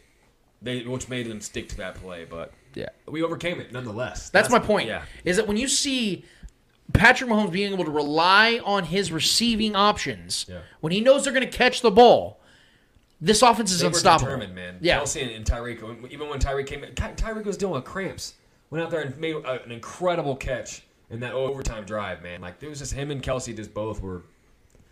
That's just, that's the deadliest trio in the league when, Now- they're, when they're hot. One of the few last few things I want to talk about on this segment, and I think we're going to have our guy Mark on in just a few minutes. Our guy Mark Gunnels from uh, Mark My Words podcast. He's also an Arrowhead uh, Arrowhead Pride contributor. I love what he writes on the uh, on what he's been writing with the Arrowhead Pride and, and Ron Kopp and those guys. They've been doing a great job, man. They've been holding it down. Uh, Uh, last few things I want to talk about when it comes to the charge. I want to swing over to the Chiefs defense Yes, man. because Nick overall, let's be real. Overall, statistically, if you just look at the box score, the Chiefs' defense wasn't very good. They, they just they weren't. They- you look at the way they were giving up a ton of rushing yards. They gave up almost 200 rushing yards. Uh, Justin Herbert didn't, outside of a couple drop passes, Justin Herbert really wasn't struggling to get the ball where he wanted to go. And he's got a plethora. He's got a stable of uh, of uh, receiving options. And I will I do want to say that uh, hearing that Donald Parham Jr. Jr. is doing good. He's in stable condition. He actually got sent home today, from what I heard. That is That great was- news. That was scary, man. I, I I don't know if I've ever seen something shaking, like that yeah. where you had a player get injured like that where no one touched him. It didn't even look that bad. No, he, he whipped, he whipped, and his head hit. But then he starts, his arm started to shake. And by the way, I really didn't like the way Fox handled it. I, I thought like Jo- zooming in on him shaking. I thought Joe. Buck was really bad and, and poor taste in some of the things he said too. When he said he thinks he, he hopes it's just the the shivering cold of LA's weather. It was really weird for him to say something like that when a guy's literally seizing up. Uh, I thought that was really irresponsible. But I'm not going to get hung up on that too much. I, the biggest part is I'm just glad that he was uh, healthy or healthy enough to get through that. And it looks like he's going to be just fine. Um, just a sidebar here. I, I I know that we us Chiefs fans like we love the idea of, of having an advantage. You know, if guy's out for a game or guy gets COVID, like obviously we're excited about that. But man, I really hate it when I see guys get guys get injured, especially a young rookie like Parham Jr. going out there and, and, and getting himself an opportunity to make a big play. And I believe he came from the XFL. Yeah, something like that. CFL, I've XFL. never heard of this guy which one it before. was, but his story is pretty cool. He had the ball, he dropped it. It really sucks, man. And I just hate seeing him. My heart was really there for the kid because not only is he a young dude, he's got a family, man. He's got a life. Like you don't want to see guys get injured at, at any length, No. no matter what team they play for. So I'm just really relieved to know that he's going to be fine. Uh, Keenan Allen and Mike Williams both got hurt in that game, but they both ended up fighting through it. I'm happy to see that Ekeler stayed healthy. But on the defensive side of things for the Chiefs, now getting into this uh, portion of it, I, I think that this is where we really start. We really got to start praising Brett Veach. And the reason why is because you see Willie Gay Jr. out, you see Chris Jones out, you see L'Jarius Sneed out. Three of your best defenders are out of this game. And although the defense on box score were not were not good, they were not good. They gave up a lot of yards and they gave up 28 points. Or not really, because I mean Patrick gave him that, that essentially that touchdown uh, in the in the fourth quarter. But um, Yeah. seeing Mike Hughes, a guy that the Chiefs gave up a six round pick for, play another big game. Seeing, even though I don't believe Dan Sorensen's a great player by any stretch, the Chiefs continually having faith in keeping him around, and Dan Sorensen, yeah, football. Brett Veach keeping him around and giving him another contract uh, is high praise to even Brett Veach on this one as well. Um, but the but the key that I want to get to is Nick Bolton, and it's a guy that I know you've been big on. I was big on out of the draft I as well. the pick, man. It was such a risky pick because nobody liked it because he's been bad in coverage, and that is true. Ironically, But but god damn it, man, can we can we stop criticizing this kid? Like I'm being serious. the spot start too for Willie Gay. Nick Bolton is a throwback linebacker. Yeah. This guy is a tackling machine. I know he's got his problems in coverage. He's playing coverage. I mean, he batted a couple balls and broke up that play with Jared Cook. Yeah, That's a I- tough tight end to guard. I, I know I know he's got his problems in coverage, man. But we're talking about a guy that had 14 total tackles Mm. in a game we absolutely needed every one of them. couple were in the backfield too. The guys. and that's Brett Veach, man. To make that pick, knowing that no one really expected the Chiefs to go for a Missouri guy like Yeah. that, an undersized, technically undersized linebacker who's only six foot tall and you know has coverage problems. to see the maturity of him, not to mention the fact that we could talk about the offensive line that's led, mm-hmm. led by two rookie starting players in Creed Humphrey and Trey Smith, who are both probably going to be all pros this year. Yep. To see Lucas Niang come out there and play as well as he did, and he played a pretty damn good game, dude, considering he had to First face Joey back. fucking Bosa Yeah, in his first game back in what six weeks. Yeah.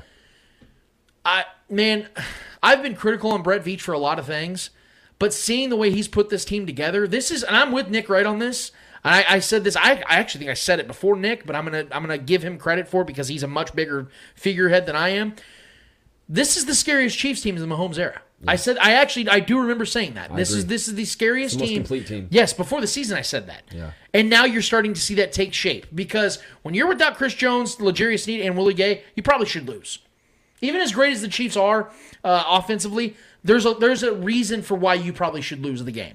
Like I said, the pressure was on the Chiefs. They were hobbled. They were missing more of the key players, and they still went out there and took care of business. And Kudos to Brett Veach also for bringing in Melvin Ingram, who's also uh, maybe the biggest addition this season. Obviously, bringing him in and then completely changing the culture of this defense. I mean, yeah, but going back to Nick Bolton, I love watching him just fly around the field, man. The guy is a tackling machine, like you said. He tackles right. He tackles very aggressive, very hard. Like you said, he is a throwback. I love those kind of linebackers, man. Granted, it's tough for some of those linebackers to to move into to and succeed in today's game because today's game's so fast, and typically most teams are going towards the lighter, faster, taller uh, coverage linebackers. You know, you can mix them in. They're almost like a hybrid safety in a way nowadays. A lot of linebackers are. Um, but I love having that guy that's like a, the DJ type linebacker that will blast through the line and hit a running back in the backfield and force a fumble and wrap you up. Not depend on a shoelace tackle. Will meet you in your chest and power you down. Like I love, I love those kind of linebackers so much, and I love the way he plays. I think he's going to get better in coverage. I think we've already seen him getting better in coverage gradually. Um, but he filled in great for Willie Gay. Willie Gay is obviously the better player because he can do a little bit more right now. But he's also the more seasoned player. He's been on the field more. He's played more. He's played an extra season. I think we got our two linebackers for the future, man. I really do, and they're both two different types of guys. They both are like that that thunder and lightning.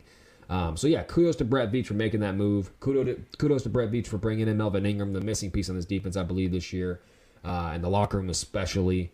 Um, and who also had himself a fairly good game last night too, uh, or the, the other night against the Chargers. So I think, yeah, I mean, like you said, man, Brett Veach is doing his thing. We can we can we can give him you know the criticisms when we when we miss on some because he has missed on some. Um, but bringing bringing the guys in that we that have made this defense what it is this year is uh, is impressive. altogether overall uh, with this matchup i i have to just say it one more time we're going to move on I, I just think that this was the game of all games this season where the Chiefs just really showed everybody because the, the, the narrative quickly became the Chiefs can only score against the Raiders. And then the Chiefs go in there and do what they did, put up 500 yards of offense and 34 points uh, against the Chargers in that game. Again, Chargers aren't a very good defense, but that narrative is now dead where the Chiefs can only score against the Raiders. Now that they went in there and did what they did on national television and a must win game for both teams, Pretty so much much playoff- writing. it felt like a playoff game. It really did. And we got playoff Pat. And you get a walk off victory where Travis Kelce of uh, uh, Patrick Mahomes to Travis Kelce. I mean, it, when it, when both guys are getting inducted into the Hall of Fame, that's going to be one of the big plays. Now, obviously, they're going to have more plays, I think, because I don't think Travis Kelce's going anywhere. I think Travis Kelce's got another four or five years of just great football left in him. I don't know if it's going to be prime years, but we saw Tony Gonzalez play till he's 37. even become like a legitimate possession receiver. Yeah, I think Travis Kelce's got some years left, man. I don't see him slowing down at all. He's still got the He burners, great, man. It's unbelievable. Um, to see that be the game, the play that, that ends things. I mean, we talked about all the way back to the Packers game when when when, when Patrick Mahomes hits that third down to ice the game to try, to Tyreek Hill. We're like, uh oh, that's the ignition. That's the ignition. That's the that's the engine warming up. Well, that was the engine warm. That was the engine going full speed. Is, is Patrick Mahomes hitting his weapons where Tyreek Hill and Travis Kelce combined for over 300 receiving yards and three touchdowns? Honestly, Travis Kelce should have had four touchdowns because even the one throw uh, they, they got he was a 60 yard, 69 nice uh, yards all the way down where Patrick Mahomes or uh, Travis Kelce literally hit to the zero yard line. That's where th- that's where I know this offense is just clicking on all cylinders. Are they perfect? Do they have a great game? No. But when they get things rolling, they get things happening.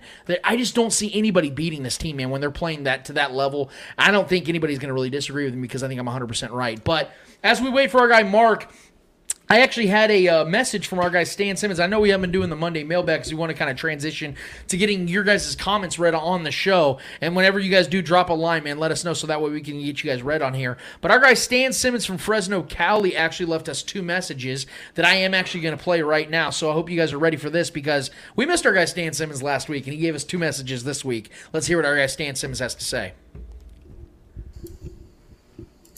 Hey guys, what's up? I did leave a message last week because I wanted to see how the Raider game would play out. We all saw the results of that. My question is, do you want to see the Raiders relevant again? I live in Raider territory, and my advice to them is move on from the past and start fresh.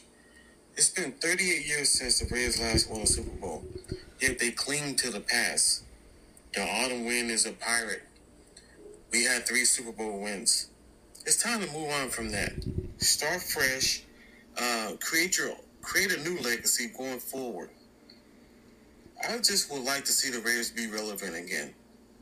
I don't like the Raiders. I am a strict Raider hater. But do you guys have any advice for Raider Nation? That is a really good question. And well, it shouldn't shock us that we, we, we have a good question from our guy Stan Simmons. The but autumn wind is a pirate. I love it. that, Man. that is that is beautiful. Um, I'm gonna be I'm gonna be a little selfish here.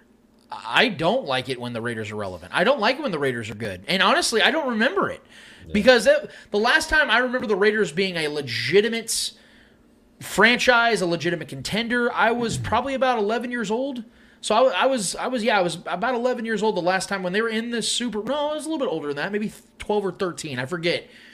It's been that fucking long. I, I don't mind it, and here's the reason why. If we want the Chiefs to continue to have the success they're having in the playoffs, you know what benefits that the most? Having a bad division. Look at look at Tom Brady.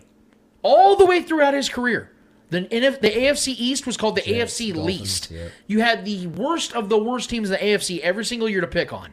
And in the NFC South, he had one year of, Drew Brees, and that was not a good year because Drew Brees was breaking down in front of us. He was way beyond his prime. So that wasn't even an honest matchup. And yet the Saints still kicked their ass two times.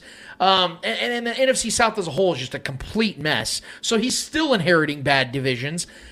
I like the whole rivalry thing. It's fun. It's exciting. It's cool. You know, the Chargers might be there. The Raiders have some opportunity. The Broncos got a really good roster. They're just a quarterback away. This, this, this. But I like it when the Chiefs don't really have to worry about divisional foes because they can just win those games, put themselves in, in, the playoff seedings pretty early on, get six victories, five, six victories a year just in your division alone, and just move on and worry about the rest of the AFC. Because let's be honest, as the things progress in the Mahomes era, things are only going to get tighter and tougher. There's going to be more pressure. There's going to be bigger games. There's going to be a lot more primetime games. Teams are going to be coming at you from all angles, man, and making sure that they can try to get your weaknesses and find your weaknesses and, and copy whatever the other teams had success on. So I don't really want to have to worry about more divisional foes being good either, because there's already going to be enough good teams that the Chiefs are going to face as they have 17 and soon to be 18 game schedules. Yeah. So honestly, I know it sounds kind of whack, but it, there's enjoyment. There's an enjoyment factor of seeing Raiders fans try to twist in the wind and hope that their team can finally get good again for the first time in decades. And then there's also the fact that I like seeing the teams continually staying down and the Chiefs continuing to pulverize these Yeah. teams and humiliate them each and every season. Yeah, I want the Raiders to continue to suck. I, I don't want to see the Raiders good just because I don't enjoy the unwarranted chatter that goes on. I like the chatter that exists, and then I like the results. Um, I mean, granted, it's it is. I mean, granted, we've seen some bad Raiders team come in and have competitive games uh, uh, with the Chiefs when they were great um, and beat us. You know, recently. Uh, th- th- those are going to happen regardless. You know, uh, we've seen even in Tom Brady's years there were some upsets in there every once in a while. It just happens because you you know each other so well.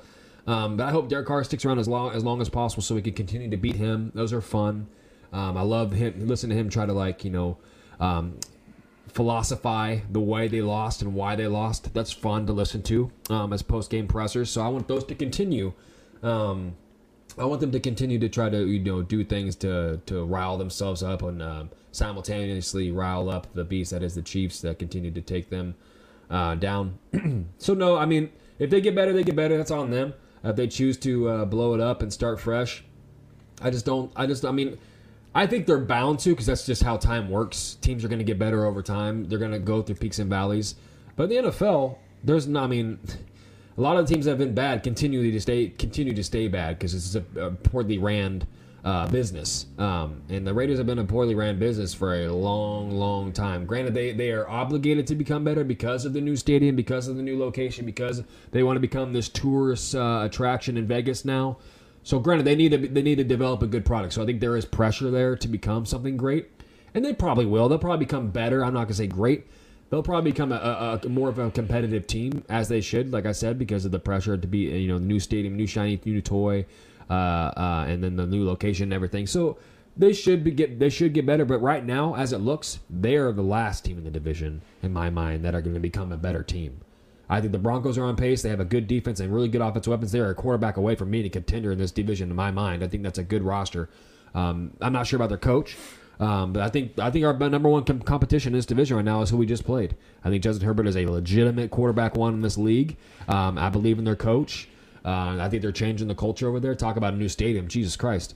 That stadium is, you know, they have they, they they have the Chargers have more work to do, I think, than the Raiders do because the Raiders at least have a faithful fan base Yeah. that want to push that and be great. The Chargers don't even have that right now. They, have, they have great product. There's even rumors though that they that the Chargers might actually consider relocating back to San Diego. That would- is actually would a be a thing. good move. That would be a good move. But even when they're in San Because the Diego, LA thing has not worked for them. It's it's that's that's clearly Rams country. That's Raiders country. Yeah. That's any visiting team country. Shit, it's more- not Charger country. Yeah. Yeah, I they, mean- they have way too much. Dude, they have so much con- competition within their own market Mm. with USC and the LA Lakers and the Dodgers and every other team out there. The Kings, Mm. uh, the LA Kings. They have so much. People are they're not Chargers fans. There's not enough. Yeah. I think it was a terrible decision for them to move to LA. I think Kroenke really fucked that up, man. I think they're going to move him back to San Diego because it, it only makes sense. to me, it's like it's like wanting to have Bulls and Pistons be a good rivalry again. You know, it's like the Yeah. bad boy. Pistons, Selfishly, you don't want that. Yeah, yeah, but I mean, like the, the the rivalry that was deep with the Pistons and the Bulls. Like you know, the Pistons are a terrible franchise. Yeah. Maybe the one of the worst franchise, probably bottom three franchise in the NBA. That's kind of who the Raiders have become too. Yeah. Uh, granted, Oh, without not, question. They're not the Jaguars or anything like that, but they they have a fan base that keeps them afloat because they sell so much merchandise. They are a very. It's easy to like that bad boy idea of what the Raiders try to portray.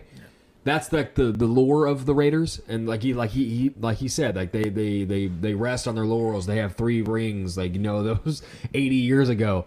So like the, I I get it. I get why he wants them to be better because of just the, the fun storylines that would come. But and I, I just think me being a person who's based in reality, I just don't see that happening. Yeah. I just don't. We can want it all we want. I just don't see it happening for a long time. Yeah, when you when when your when your Super Bowls came around, your Super Bowl championships are won before uh, computers were made. I, I just have a hard time really, you know, taking it seriously. But Yeah. more so, like I said, I, just from a selfish aspect, and that's all that really matters to me when I comes when it comes to being a Chiefs fan. Hmm. I don't want my the divisional foes to be good. I don't want that because it, it elevates the chances of, course. them beating the Chiefs, which Yeah. I'm still not worried Why about. Why would you invite that? Yeah, I, I don't. I like seeing them fail. I mm. like seeing divisional teams be bad and the Chiefs beat the shit out of them, Yeah. and it gives the Chiefs that much more of an opportunity of getting to the playoffs other and winning. divisional, divisional leaders within the Yeah. AFC to compete with. You know the Bills and the Patriots. Why would I want my division? Yeah. I know, I know the whole. Oh, it's just a fun rivalry and it's just it's exciting. No, I, I uh, what's exciting to me is the Chiefs winning forty-eight to And, nine. and that's like why, like, oh, I want to, I want to see the Chiefs go on the road and win uh, and go to the Super Bowl. No, No. I'd rather have uh, the bye and home. The field. happiest I've been as a Chiefs fan all season was the Chiefs winning by 39 against the Raiders. Yeah. Not even I know the Chargers game meant more. Yes. But I was happier Well, for us during the Raiders game. Like I said, like when we first started the show, like for us individually, it's very personal with the Raiders. We grew up a lot around a lot of Raiders fans. I was married into a Raiders fans for some years. Uh, so like it's Sorry very about that, by the it's- it's in the DNA to like utterly despise everything about the Raiders. So seeing them Yeah. struggle, seeing them suffer, seeing us blow them out two times, it is Christmas before Christmas, man. It's it's it's happy birthday. we got to be careful though because we don't want Raider Cody to start saying that we're being mean to him again. Oh, I mean, we're just we're just pointing out the obvious facts here, man. It's, it is what it is. Our guy Stan gave us another question as well, which he always appreciate when he gives us a, a deluxe, if you will, when it comes to giving us questions. I can't wait to hear what this one is. This is Stan Simmons from Fresno, Cali. Second question. Hey guys, what's up? Second message. Well, the Chiefs did it. They beat the Chargers on Thursday Night Football. It's Friday now. And very uh, ecstatic that they won.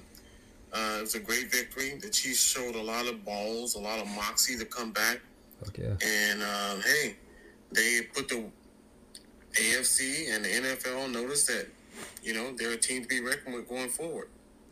Anyway, so I had to wake up on Friday morning. I took the day off.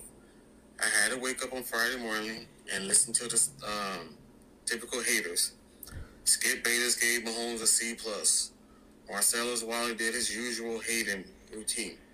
Oh, we were down left tackle or right tackle, whatever it was. He failed to mention that we were down three players ourselves. What would you tell the haters if you had a chance right now? What would you tell Marcellus and Skip right now? That might be my favorite Stan Simmons question he's ever touched on asked. this a little bit already, but I, yeah. I touched on it a little bit already, but I try to I try to steer clear of it on the show because I don't want us to sound like we just we care so much about what these guys say because again, I understand those guys are just planted they're plants. Yeah. they're they're put in there to rile us all up and it works. It, it does. It works. I, I i've never once in my life been a fan of skip bayless and marcellus wiley. I, I still he is the He's I think, worse. I He's think worse I think. Marcellus is actually the prime example as to why you don't just give a guy a job because he used to play football Yeah. or, or a, a former athlete. I think him, guys like him, Paul Pierce, they're so god awful at their jobs that that it's you you can't just give somebody that job because they won genetic the genetic lottery. Yeah. Because Marcellus Wiley was good enough to be in the NFL, and I'll give him that respect. He's a player. yeah. But but to, but to sit here and say, oh, because he played the game, he must be really good at talking about it. No, yeah, he's not Shannon Sharpe. no, man, and and, it, and it's just now it's all narrative driven, and so Stan, honestly, man, if I was to sit here and have a be able to have a platform where I could talk directly to Marcellus and Skip, outside of the expletives that I would use, I would just simply say, "Hey, I want to thank you guys." No, seriously, I, I actually want to thank them because because of their clown show. It feels that much better when the mm. Chiefs continue to prove these morons wrong. Mm. When Skip says what he says and diminishes the greatness of Patrick and this Chiefs team. When Marcellus goes on there and literally says he would take Lamar Jackson over Patrick Mahomes as his quarterback. Yep. When guys like Rob Ninkovich didn't even get mentioned in this, he's going to catch a stray today. Mm. When Rob Ninkovich and morons like him, another former athlete who thinks he knows what the fuck he's talking about, says the shit he says about the Patriots would beat the Chiefs in the AFC Championship, and and and he would take Lamar Jackson over Patrick Mahomes. When they say these things and they do these things, it only makes it that much sweeter. So honestly, I, I actually enjoy it. It angers me in the moment because I feel they're just being flat out wrong. And you guys know my stance on this, Trevor. That when it comes to giving out content, I want to constantly give people honesty. I want to give them authenticity. Everything I say behind this mic is going to be exactly what I believe and feel. I'm not going to say something to just get a reaction out of you guys because some of my takes are so bad that you guys react out of that anyway. But it is genuinely what I feel. It's genuinely what I believe. And so when these guys go on their platforms, which are much greater than ours, hmm. And say those things in a dishonest way, it does anger me in the moment. But that type of show fodder gives that much more fuel to the Chiefs. And when they win, we get to pull the receipts. And our guy Jason Dunn over Chief Concerns did that very same thing on this videos. I hope you guys go to Twitter. If you're on Twitter, go to Chief Concerns and watch their latest video they put up there, man. They actually called out Marcellus Wiley. They actually called out Skip and Colin Cowherd and these other guys. They did that very same thing, man. And and and I'm telling you guys, it, if I had to say that, I just I would literally shake their hands and say thank you so much for what you do. Because of you, my team continually winning. It, it's like they win twice every single victory because they're beating you as well. They're beating your narrative as well. I don't know what you would say, Trevor. Yeah, I, I don't like unlike you. I don't really consume a lot of sports media. I don't watch a lot of TV shows. I'll catch stuff on YouTube clips every once in a while. I really just to kind of keep keep my mind clear and just like I don't even I don't even give them any oxygen, man. I really don't. I see what I see on the TV. I watch the games and I go by what I see. I don't, you know what I mean? Like I don't even try to. I don't even want to hear it. Like I just don't even want to hear it. I think these guys are just paid clowns. Mar- especially Marcellus Wiley. He's the worst to me because he tries to be. He tries to sound so philosophical and smart, and it's just it's it always falls flat. It's so bad. It's so bad. He's the worst to me because he he is a player and he knows the truth. He knows what he sees on the field, and he tries. He's just a paid contrarian clown.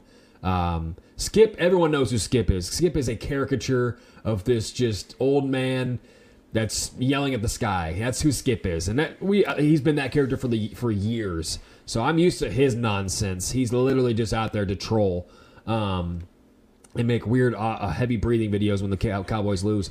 Um, but Marcellus is, is the worst to me because he's a, he is a knowledgeable guy. I think I really think he is. I think he goes yeah.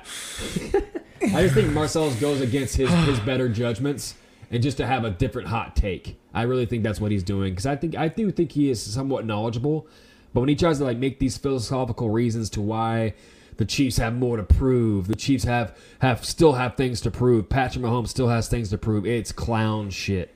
That is straight clown shit if I ever heard it in my life. So, and you, and you, you don't want to have any mention of Lamar Jackson and all these other guys you want to compare him to that have less, that have far more to prove, that have proven shit, quite frankly, and accomplishment wise. So, yeah, Stan, I don't have much. I don't give these guys much oxygen, man. To, to be honest with you, I think they're just a lot of them are just they're on TV for a reason, right? Because they get views, because they're contrarian, because they're edgy. You, you have to be that way a lot of times. So, football's simple sometimes, and we're great. The Chiefs are great. Patrick Mahomes is great. It's really that simple sometimes. So, yeah. I appreciate the questions as always, Stan. We, we really do, man. And uh, I don't know if you uh, I don't know if you saw Trev, but uh, there's a lot of people that are, and I wanted to talk about this too. Uh, we're gonna see if our guy Mark is still gonna jump on with us. Uh, he actually just texted me, so hopefully he'll join on. All right, cool. Yeah, it looks like Mark's gonna join us in just a, just a couple minutes. So we'll, we'll I just want to throw this out here real quick. We have a big game, and I know a lot of our viewers and listening audience might see this after the game is over. Pats Colts. Big game tonight. Uh, the the Colt the Pats are without Damien Harris, who's had a really good season this year, over about 800 yards and nine touchdowns. Rhamondre, Rhamondre Stevenson is a, But he's a rookie running back. fill-in. He's a very he's filled in very And nicely the, for the him. Colts defense leads the league in takeaways. Yeah. Carson Wentz has really put together some good games, and they have right now the best running back in football, Jonathan Taylor. and they might have the best defense in the league too. That's what I'm Colts. saying. Yeah, the, that- leading the league in takeaways with home field. They've also very had a stout bye against week. the run, too. If they didn't have a bye week last week and the Patriots coming here off their bye week as well, I'd say, man, Pat's got a real advantage with Belichick having an extended week over his advan- over his competition. That's not the case. Yeah. Trevor, how do you see this game going? We're gonna give our predictions uh, on our social medias later on, but what do you think, man? What do you think about this Colts pass game? Very rarely are games predictable in the NFL, especially this year. There's been a lot of wildly unpredictable letdown and blow up games you didn't expect to blow up. But I think this game is one of those games where I can kind of like read what's going to happen. I think this is going to be a defensive game. two of the best defenses in the league, two very run heavy offenses, uh, two quarterbacks that play safe. Uh, granted, Carson Wentz is the more mistake prone quarterback just because Mac doesn't really take many chances. He throws when he kind of needs to and they get the play action going. I think the Colts win this game. I do. I think the Colts win this game, and I think Mac Jones has a uh, he struggles today. Um, this is like I said. I think this is going to be a, a lot of field goals, a lot of defense, and I like the Colts defense better. I think they're going to really, really get pressure on Mac Jones. I think they're going to make him very uncomfortable. Uh, I think DeForest Buckner is a monster. I think those guys are just all they're just they're, they're gonna, I think that defense is going to eat. Um, I think they're going to stop Rhamondre Stevenson. I don't think he's going to get. The only way I really think the Patriots get the ball moving is by throwing the ball to like the Bolden, but even Bolden's questionable. He's been playing that that, um, that James White role, and he's, it's effective because obviously Belichick knows how to get the the the, the catches, the pass catching running backs going, and that's always kind of been his brand uh, with James White and guys like that in the short intermediate game. That's the only way I think they're going to move the ball. I think that running game is going to be is going to be tough for them to get going against the Colts defensive line. Um, I I don't know. I, I think this is this one of those games that's going to end like twenty to fourteen tops. Uh, I think, like I said, a lot of field goals, a lot of defensive play. I think Carson Wentz makes a play that that that just puts the game away. I know that's tough to imagine, but I think Carson Wentz plays fairly well tonight. I think um, him and Jonathan Taylor and the tight ends. I think they're going to use a lot of their tight ends. I think the um, um Mo Alie-Cox, uh, what's his name? The other um, uh, Doyle, Jack Doyle. Their other tight ends. I think their tight ends are going to get a lot of work in the you know the underneath game. Uh, I think it's gonna be tough for Michael Pittman really to get off because those corners in, in, in New England are tough. So I, I think this is going to be a defensive game, honestly, in my mind. I don't see a high scoring game. Granted, it could be defensive touchdowns that make this a high scoring game because that could definitely happen too. I could definitely see Carson Wentz going out there and throwing three picks, one of them being a pick six. Um, but I'm picking the Colts. I am. I'm picking the Colts tonight. Um, in a close game, nail biter. I think they, they can either end it with a field goal or a touchdown, but I think the Colts end up on top. I'm actually gonna agree with you and actually take it a step further. I think the Colts are gonna win this game convincingly. You think they roll? I, I do, and and when I say roll, I think I think it's going to be at least seven points, and it's and, and we can get to that more in a second because I'm not going to keep my guy waiting. Time, how the hell are you doing, man? I'm good, man. How you doing? Not bad at all. Not bad at all. We uh we had a good start to the show, and then we got ourselves all clumped up. But we're here with you from Mark Mark Gunnels, Mark My Words podcast, making adjustments over here like the Chiefs offense did in the fourth fourth time, fourth quarter and overtime. You were there at SoFi Stadium this week, my man, and obviously we were here back in Kansas City. The energy was electric here, watching it on television. But I would imagine that uh, it was a different experience there at SoFi. And you've been holding it down in LA for some time for us, for us KC people, man. You're a native here, but I want to get you, I want to get your takeaway from this game at SoFi Stadium. What was the experience like? What was the what was the energy like? Was there a ton of Chiefs fans there? What was your overall takeaway from the experience at SoFi? So the first thing, I was actually surprised. There was actually more Chargers fans there than I expected. They they kind of showed up. They showed up pretty good, but it was still a lot of Chiefs fans, obviously. But uh, it wasn't the takeover like I expected it to be. But uh, the overall experience was crazy. It was really loud in there. I'm sure it played well on TV. Uh, it was super loud in there. They had some some pumped in noise as well, so it was crazy. It was actually my first time inside of SoFi Stadium, and that stadium is it's unbelievable.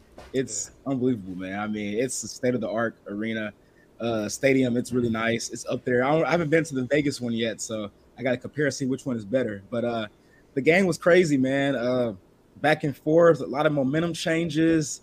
It felt like an NBA game. It was kind of like not as high scoring, but it kind of reminded me of the Chiefs Rams game in 2018 a little bit. And I was at that game as well too. Just the energy, the momentum shifts, and things like that. So it was cool. Hell yeah, man. Well, I want to start kind of like a Tarantino movie where we start at the end and then work our way to the beginning about how this game was being viewed from the national uh, media, and you're in national media, so you you know a lot of these folks. You know a lot of uh, narratives that were around this game about Justin Herbert versus Patrick Mahomes. Who's the better quarterback at this current time? Is Justin Herbert going to surpass Patrick Mahomes? How much this game meant?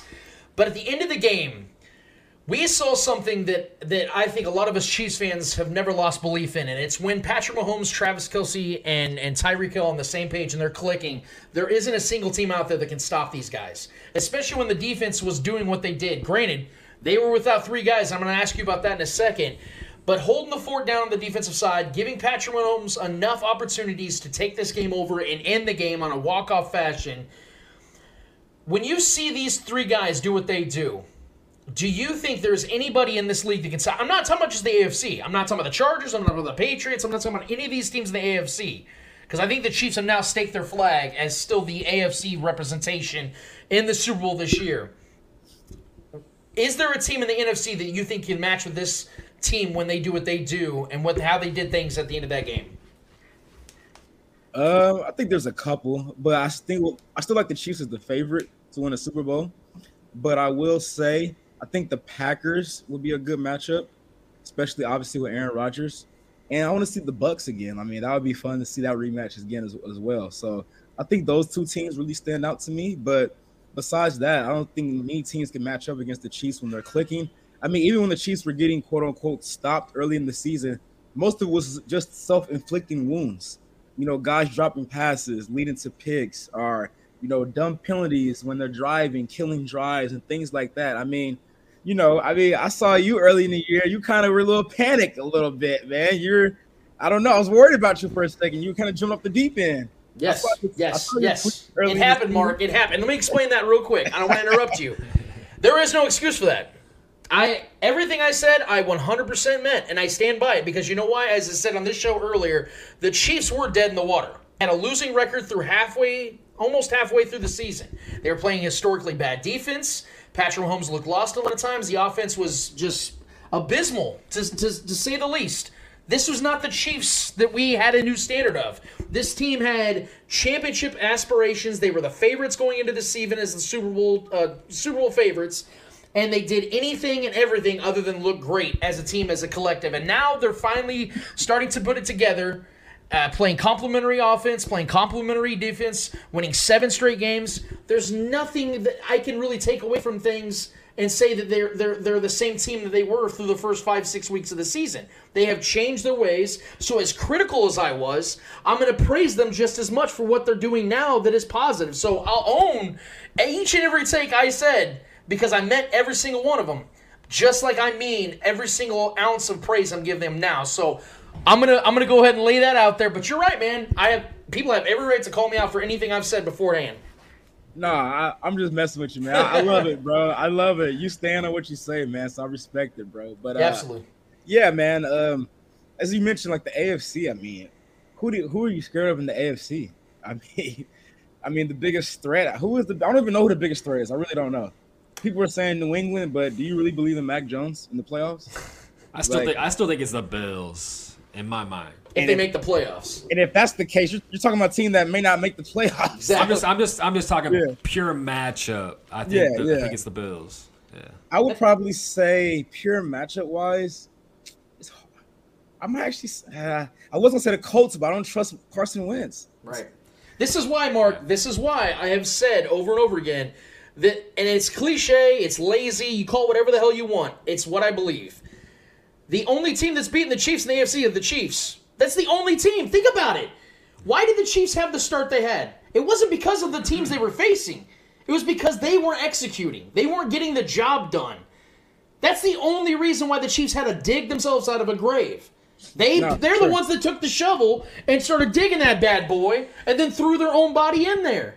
It wasn't that a team dethroned them because as you can clearly see, within six, seven weeks, the Chiefs went from out of the playoffs to the number one seed. There's no one in the AFC compared to this team. It's the Chiefs and then everybody else. Nah, 100. percent I mean, especially if they get the one seed, which I think they will. I mean, you get that bye, and you just got to win two games at home. I mean, right? If they if they get that, which I really think they will, because and honestly, they may be the one seed by themselves after this weekend. Right. I can see the Colts winning today against the Patriots, and I can see Tennessee losing at Pittsburgh tomorrow. I think that's very, very possible. Mark, you're very close to the LA landscape, the LA sports landscape. You you hear, I'm sure, a lot about Justin Herbert, and I've told Trev, I've told everybody on this show, I don't want to make this an anti-Herbert thing because it's not. Justin Herbert is great. Just Justin Herbert is a top ten quarterback in my eyes. He's had arguably the best start to a quarterback's career for the rookie and sophomore years. We're having back-to-back 30 touchdown seasons. But he is not, in my eyes, on the same tier as Patrick Mahomes, and it was proven in this game because you know, had Justin Herbert had the performance Patrick Mahomes had at the end of that game, we'd all be crowning Justin Herbert. But the difference between the two quarterbacks is that Mahomes can do that and no one else can. And so I think it's very unfair for Justin Herbert to get that praise, both for his own uh, uh, pressure and expectations. That's such an unfair thing to put on him. And to me, it's disrespect to Patrick Mahomes because, as I've been saying for weeks now, I don't think Patrick Mahomes gets the respect and reverence of being a Super Bowl champion, an MVP, a Super Bowl MVP, because we're having these types of conversations when Justin Herbert is still trying to prove who he is in this league. When we know what Patrick Mahomes is a proven champion that at worst has lost in the AFC Championship in overtime to the greatest dynasty that has ever existed. Yeah, I it kind of compares to this. It's kind of like when you know LeBron was the best player in the world for like 10 years and he was like clearly the best player, but they mm-hmm. still try to like find other guys that could be better like Kevin Durant or Steph Curry, you know, things like that. So it kind of reminds me of that. Like obviously Le- Patrick Mahomes is the clear top guy, but then Jer- Herbert's really great. He's really great, but he's on a tier below. You know, mm-hmm. he's like Kevin Durant and OKC. You know, like you're really great, but we know you're not. We know who he's that standard because you know how they hold LeBron to that standard. Like if LeBron do anything wrong, it's like, oh, what's going on? But if KD does it, it's like, oh, it was Westbrook's fault. It, it wasn't KD's fault. So I kind of compare it to that. But Herbert's special, man. Sorry, my kid in the background going crazy right now. Oh, you're good. I've been crying for the last 10 minutes because we've been having technical difficulties. So trust me, your baby ain't got nothing on my whining, dude. We're, we're good. I promise. But Yeah, Herbert's nice. Though. I like Herbert a lot, though. Absolutely, absolutely, and, and I think it's it's by far the best chance outside of what Deshaun Watson has been to being a quote unquote rival to Patrick Mahomes because of the tangibility of how many times they can be facing each other. There's there's Yeah. something to that, but I want to see him prove himself. I want the Chargers to prove themselves a little bit more before we start giving them those flowers because I don't think they've earned that to this point. But I, I want to segue to something else because I think the thing that, that, that the national media and a lot of other people, quite frankly, have been missing on is just how impressive the last three games for the Chiefs have been.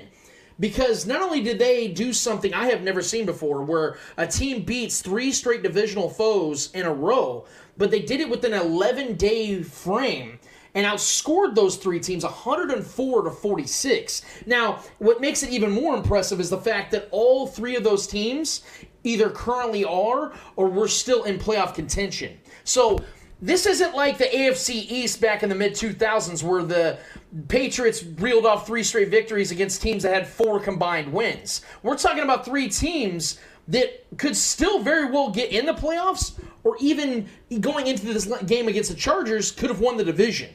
Get the one seed. There's a lot of scenarios. So I don't think the Chiefs are getting enough respect here, man. Despite how they started, people got to start looking at this. This is seven weeks of work here they put together on the defensive side. The offense has come alive. The narrative has been that the Chiefs can only score against the Raiders. Then they go and put up 500 yards and 34 points against the Chargers. Why aren't they getting the respect, man? Do you think that people are getting bored with the Chiefs, or people just have a lack of belief because of how they started the season? What are you seeing? I think they have the respect. I just think it's what you said. People are just bored of them already. Like they're looking for the new shiny toy. That's why you're seeing all this Herbert hype. Uh, early in the year, Lamar was getting a lot of hype as well. Obviously, when they beat the Chiefs too. So you know, I just think you know people are just looking for the new thing because talking about the Chiefs all the time, winning the AFC is kind of boring for the national media. You know how it is, man. Oh yeah. They want to create these storylines and get people more intrigued because if you just say the Chiefs are going to run through the AFC, that's boring. That's not that's not creating ratings. That's not creating controversy. It's not getting people talking about things. So, you know, deep down, people they know. But for the TV and for the radio, they got to put on this face, man. That's all it is. Was it concerning to you at all? Because the Chiefs ended up having 86 total rushing yards, and Patrick had 32 of them, ended up leading the team in rushing. Is it concerning to you at all that the Chiefs couldn't run against the 31st ranked rushing defense, or do you think that the Chargers are starting to finally put it together on the defensive side and that the Chiefs will be able to bounce back and run the ball a little bit better as the season progresses. Yeah, I'm not concerned. The Chargers have actually have been doing better against the run lately. I know their season numbers don't look good because they started off really, really bad against the run, but lately they've actually been pretty good against the run. And I'm not concerned because that O line is so physical, man. Creed Humphrey, Trey Smith, Orlando Brown's been playing really good ball lately. No, nobody's talking about him because he was getting ragged on a lot early in the season, but mm. You haven't heard much lately, and that's a good thing. If you don't hear much from the O lineman, that means they're playing good. But if you hear stuff from them, that means they're probably not playing that good, unless you're Creed Humphrey. Because Creed Humphrey has a really cult like following on Twitter right now. Did you see that video, the Creed oh, yeah. video? Oh yeah. Yeah, yeah. So oh, yeah. They, they, they, they did their thing on that one for sure. And yeah. it's good to see that it's finally getting some national recognition. That's uh that's without question. But something else I wanted to ask you, Mark, because I, I think you see it a lot different than a lot of other people do because you're so close to the big markets. And back here in Kansas City, we always take everything as disrespect and, you know, they don't believe in us. And I'm, I'm very guilty of that, trust me. But when it comes to the grittiness of this Chiefs team, when you see that they miss Chris Jones and L'Jarius Sneed and Willie Gay, and we're still able to put the clamps on the Chargers, a team, the team that that can score at will at times, and they've been inconsistent at times, but they have a very skilled offense. To see that happen. I, I built a scenario a few weeks ago where I asked this question Would you rather see the Chiefs get back to that 2018 style of offense where they're just scoring at will, but the defense regresses dramatically?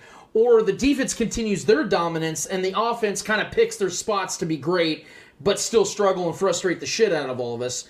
Which scenario would you go with that gives the Chiefs the best chance of winning the Super Bowl? Uh, definitely the latter for sure, because if you have a defense that can buckle down, then you don't have to score that many points. I mean, we saw it before these last seven games. Chiefs won games scoring 19, you know, 22 points, things like that. So if they can just pick their spots and score when they really need to, I mean, even this last game, they didn't look that good until the fourth quarter. They scored 21 points, three straight drives. So I mean, yeah, I would definitely take the latter for sure because while 2018 was fun, all the fireworks and stuff like that, pretty stressful when you know that your defense has literally no chance of getting a stop. Man, that's what I've been trying to tell people, and, and I'm, I'm not trying to piggyback on your take here, but this is to me the most dangerous Chiefs team we've had in the Mahomes era, and I'm not trying to copy what Nick Wright has said. I've actually been saying this since before the season because I felt that the defense was going to take a big step this year. Obviously, the first month and some change, they did the opposite of that. But once you move Chris Jones back in, he gets healthy. Frank Clark gets healthy. You add Melvin Ingram. Willie Gay takes that step up. Nick Bolton is a surprise rookie. A lot of good things on the defensive side start to come together, and all of a sudden you have one of the best defenses in the league. Patrick Mahomes no longer has to put that cape on each and every week. And that's why this team is so dangerous because your best player, the best quarterback in the world, doesn't have to be that guy each and every week. It takes that pressure off. It allows him to focus more on the subtleties of the game where he can just take what the defense is giving him. He doesn't have to score a, a, a 10 yard play every or 10, a 10 touchdown play at each every drive. He just gets to do what he needs to do and just working ways his way into the offense. Now, when it comes to the rest of the AFC, I, I stand firmly that the Chiefs are in, in, in a league of their own. But let's say the Chiefs don't get the one seed. Which is the which team is the one that you don't want to see in the AFC Championships, where the Chiefs have to finally play their first road game, if you will, under the in the Mahomes era in the playoffs? Which is the place? What, what place is the last place you'd like to see the Chiefs go? So this answer might be kind of weird because I already dogged this team earlier, but it's the Patriots, and it's only because weird stuff happens in Foxborough. yeah, like yeah. you know, our, our our mics might go out, or you know, you know the the headphones might stop working. You know, the balls may be flat. You know, I I, I want nothing to do with playing Bill Belichick in Foxborough because just too much weird shit happens there. It has nothing to do with. Facts. It has really nothing to do with the team. I'm really not scared of the team. I mean, they have a good defense. Their defense is really good, obviously. Obviously, Bill Belichick is the great, greatest defensive mind ever. So you have to respect that. And he has shown times of frustrating Mahomes, you know, for a half, not for a full game, but for a half. But, you know, the Mac Jones thing just doesn't really scare me that much. But I would still rather not go to Foxborough, especially because if it's in the AFC Championship game and if the Tampa Bay is in the NFC, NFC Championship game, you know the narrative is going to be Brady versus Belichick. And let's say that game is first and the Brady already wins. You know they're going to want the Patriots to win that game. So I just don't want nothing to do with that. Mark, you got to get out of my head, dude. You got to get out of my head because this is what I said. I told Trevor this last week. I, the I know everybody wants the rematch, the Bucks versus the the Chiefs, but even before that, with what you just said, if it is Chiefs versus Patriots, and let's say it's the Packers versus the Bucks in the AFC Championship, I I'm more worried about the officiating than I'm worried about the actual matchups. Because you know if they are if the NFL is one game away from that being the matchup where it's the Patriots versus the Bucks, which is really Belichick versus Brady, they're gonna do everything in their power, man. And wouldn't it be so on brand with as bad as the NFL officials have been this year? Wouldn't it just be so on brand if the Chiefs get like 18 penalties in that one game and they lose by a field goal and you just know it was the it was the repeat performance of what happened in the Super Bowl where they just could not get a rhythm because they were getting a penalty every 3 plays. And so when it comes to the Bucks and it comes to that rematch, man, I'm so much worried about facing the officials than I am of facing the Bucks again because I think the Chiefs match up really well against the Bucks. I think they would beat the Bucks on a neutral field, and I think they would. I think if it was a fair, if you got those officials against the Chargers just two nights ago, I think the Chiefs beat the Bucks straight up. I think they beat them. I would. I would hammer the points. I know you're a betting man. I think you would agree with me on that, Mark. What do you say? Yeah, for sure. It's just yeah, it's just the extra stuff you got to worry about the officiating. But yeah, if both teams are healthy, I love the Chiefs in that matchup. I'm actually more scared of the Packers. I think the Packers are the one team that legitimately could beat the Chiefs because they have a really good defense. They haven't even been healthy. They've been missing the Pro Bowl corner, missing one of their D linemen. So they're those guys are coming back. And you know, I mean, they were competitive against us without Aaron Rodgers. I mean, it is what it is. You Yeah. can't ignore that. That was impressive for them. So, you know, if they that matchup happens, and I think it, I think that I think it will. That's my pick actually. Chiefs Packers because it feels like it's kind of aligning that way because the first time we played them, no Mahomes. Mm. Second time we played them, no Rodgers. Third time's a charm, man. It's Yeah. gonna happen. I think it's gonna happen. I You, you think just feel like the football gods that we need to get that aligned, man. That, that needs Yeah. to be aligned. It, it's it's criminal that Patrick Mahomes and Aaron Rodgers, which by the way would be the greatest talent duo on the same field in the history of the NFL. We we deserve that. Like we never got LeBron and Kobe in the finals thanks to Dwight Howard's ass. we can't allow this to, to go without happening, man, because you know the more likely Rodgers is going to get out of the NFC after this offseason, and you're not going to see a Super Bowl or State Farm Bowl, if you will. So this has to happen this year. I'm with you, man. I hope that happens. A couple more questions here. Now that the Chiefs have gotten that big victory out of the way, that was the, the I think that was the division divisional cider. They're now in that one spot. I agree with you. I think the Colts are going to end up winning this game today. Do you see any slip up though? Because the Chiefs have the Steelers coming back home. You have the the Bengals at, on the road, and then you have the Broncos in Denver to finish off the season. Do you see any trap game issue going on? Because if the Chiefs finish off the season with the wins, it's a ten win it's a ten win streak. That's a big streak to have going into the playoffs. How do you see the rest of the season going for the Chiefs? So the next game, I'm completely not worried one bit. uh, Big Ben is washed. They have time, extra time to prepare. It's in Arrowhead. Chiefs are going to blow out Pittsburgh. It's not going to be a game. But Cincinnati, a little bit, not too much. They're still very young. They're very inconsistent, and you know they're going to be fighting for their playoff lives, obviously. But I just don't, just don't trust them on a week to week basis to say that they can actually beat the Chiefs. But surprisingly, that last game kind of scares me a little bit only because I think that's going to be a game where Denver needs to win to get into the playoffs. And yeah. I think that scenario where like if they win, they're in, or they maybe need a little bit of help, but that game is going to mean a lot to them. But it's going to mean a lot to the Chiefs too because they're trying to get the one seed. But it's in Mile High. They haven't beat us in forever. I mean, I feel like they're they're due to beat us eventually. We're not going to beat them every single time, right? Yeah. And you know, last week in Denver, the weather could be crazy. So I mean, I think I still think we're going to win out, but that Denver game actually causes me more pause for concern than Cincinnati does, which may surprise some people. Mark, I don't know how much of a narrative guy you are, but something that I actually would be a little bit more excited about is something that Patrick Mahomes and the Chiefs have yet to do. And what I mean by that is this. You talked about how the Chiefs are going to, you know, currently have the one seed if everything stopped right now and they would have home field three out, and you only need to win two home games. The Chiefs have done that now for the last three years or two years, but we've never seen something from Patrick Mahomes going and winning on the road in the playoffs. And you know, a narrative is going to happen. If the Chiefs end up getting that one seed, they have two home games into the Super Bowl. People are going to start saying, well, he's never actually won a road game in the playoffs. We want to see Patrick do that before we can start putting him in the Tom Brady echelon honestly, Mark, I'm not going to complain if the Chiefs get the one seed and get the home field throughout because honestly, that would give them a better chance of getting to the Super Bowl, and I'm all for that. But there's a part of me that, that kind of wants to see Patrick Mahomes have that 2010 11 uh, Green Bay Packers run where they go on the road for three games and just whoop some ass, and Aaron Rodgers ends up beating the Steelers in the playoffs.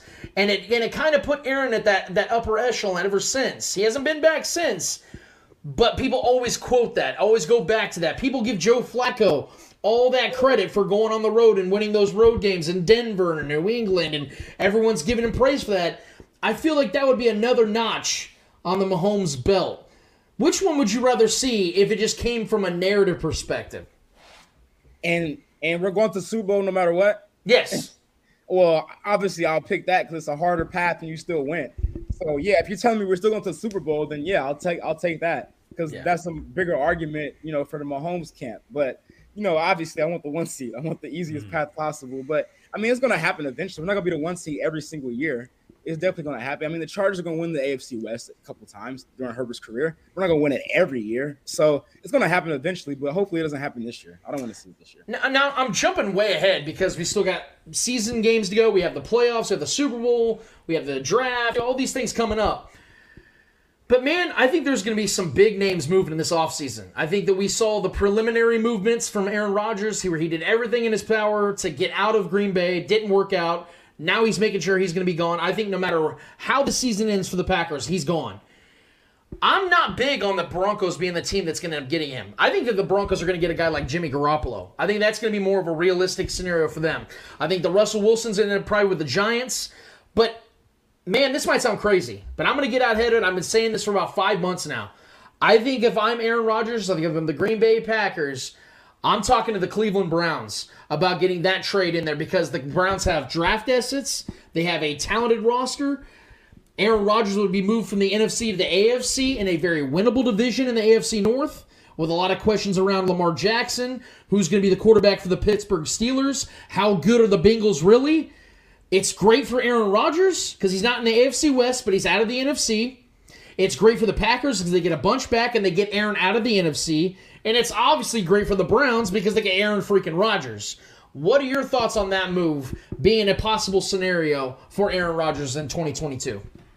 I mean, it makes sense. The only thing I would say about that to give a little pushback is does Aaron Rodgers want to live in Cleveland? You know, Aaron Rodgers is kind of a diva. You know, he's from California. He's been living in Green Bay his whole career, cold weather. I, it's hard for me to imagine that he willingly would like to play in Cleveland. But everything else makes sense, though. You got the roster, you got the talent, you got the division. It's very winnable. You know, everything makes sense besides the fact that they're in Cleveland, Ohio. Yeah. The Chiefs have their own problems uh, when it comes to how they're going to restructure this uh, this roster after this season. And we're going to have you on the show this offseason if that's cool with you, man. But I, I want to get out. I want to get ahead of this as well. The Chiefs are going to have about 25 to 30 million dollars to play with this offseason. and with the caps going up, they're going to be able to spend a little bit more. Now, Tyrann Mathieu and Orlando Brown Jr. are immediate needs. They're priorities. You got to take care of them, and I think the Chiefs are. But the biggest priority to me is Tyreek Hill. Now I know he's got another year on his contract after this season, but he's now had back to back to back all pro seasons. In fact, he's had one of the greatest five year stretches in the history of the NFL for a wide receiver. He's been unbelievable. It's basically been like what Antonio Brown was with the Steelers. If I'm the Chiefs, I pay him whatever you can right now. Because if you give him another year and another opportunity to add another great season to it, I don't know. If, uh, he might price himself out of the Chiefs. If I'm the Chiefs, I pay Tyreek Hill over Tyrann Mathieu. I think Orlando Brown Jr. is going to get the tag. But how would you go about prioritizing those guys this offseason? Yeah, I agree with you. They got to take care of Tyreek this offseason. You don't want to take the risk of, you know, other teams getting in his ear and things like that, and guys overpaying for him, and you can't afford to get him. So definitely got to lock him in. And I agree with the tag on Orlando. And I still think they're going to try to get a deal done with Tyrann Mathieu, man. I really do. You know, he's he's the leader of that defense, man. You can't you can't he's invaluable, man. You know, guys love him. You know, he has that passion that you love. You know, you don't want to see him go somewhere else like a Baltimore or, you know, Cleveland or something like that. You don't want to see that. So I think they can take care of all three of those guys this offseason. And also, you didn't mention Frank Clark. I think they're going to restructure his deal. Obviously, they're going to get out of that current contract, but I think they want to keep him around because mm-hmm. people are saying, you know, they want to get rid of him. I think people were saying that because they're thinking about his current contract. No, if you can get him on a fair deal, restructure the contract, he's still a very, very productive player. I mean, we're seeing it this year. He's coming along very well lately, this past seven weeks. He's got a lot of pressure. So I think if you still keep him around and bring his boy back, you know, him and Jarran Reed played together in Seattle. Jarran Reed's starting to play pretty good. You got Christian Jones back in the inside. I see no reason why you want to get rid of uh, Frank Clark unless he's asking for too much, which I don't see that happening. Yeah. yeah. What do you think is going to happen with Derek Carr? You know, he's actually the guy that I can see going to Cleveland. Oh, I can okay. see him going to Cleveland. I can see that happening. Uh, I don't think they're going to get Aaron Rodgers. Sorry to kill your your theory there. I, think just so don't. It's just hard for me to imagine Aaron Rodgers playing in the city of Cleveland. But I can see Derek Carr going there. I can see that. Um, Vegas, they have to move on. And Derek Carr's not even a bad quarterback. It's not not- nothing to do with him. It's just that you know who he is at this point. He's you you already know who he is. So move on. Maybe even give Marcus Mariota a shot. I mean, why not? I mean, they bring a man at times to run the ball.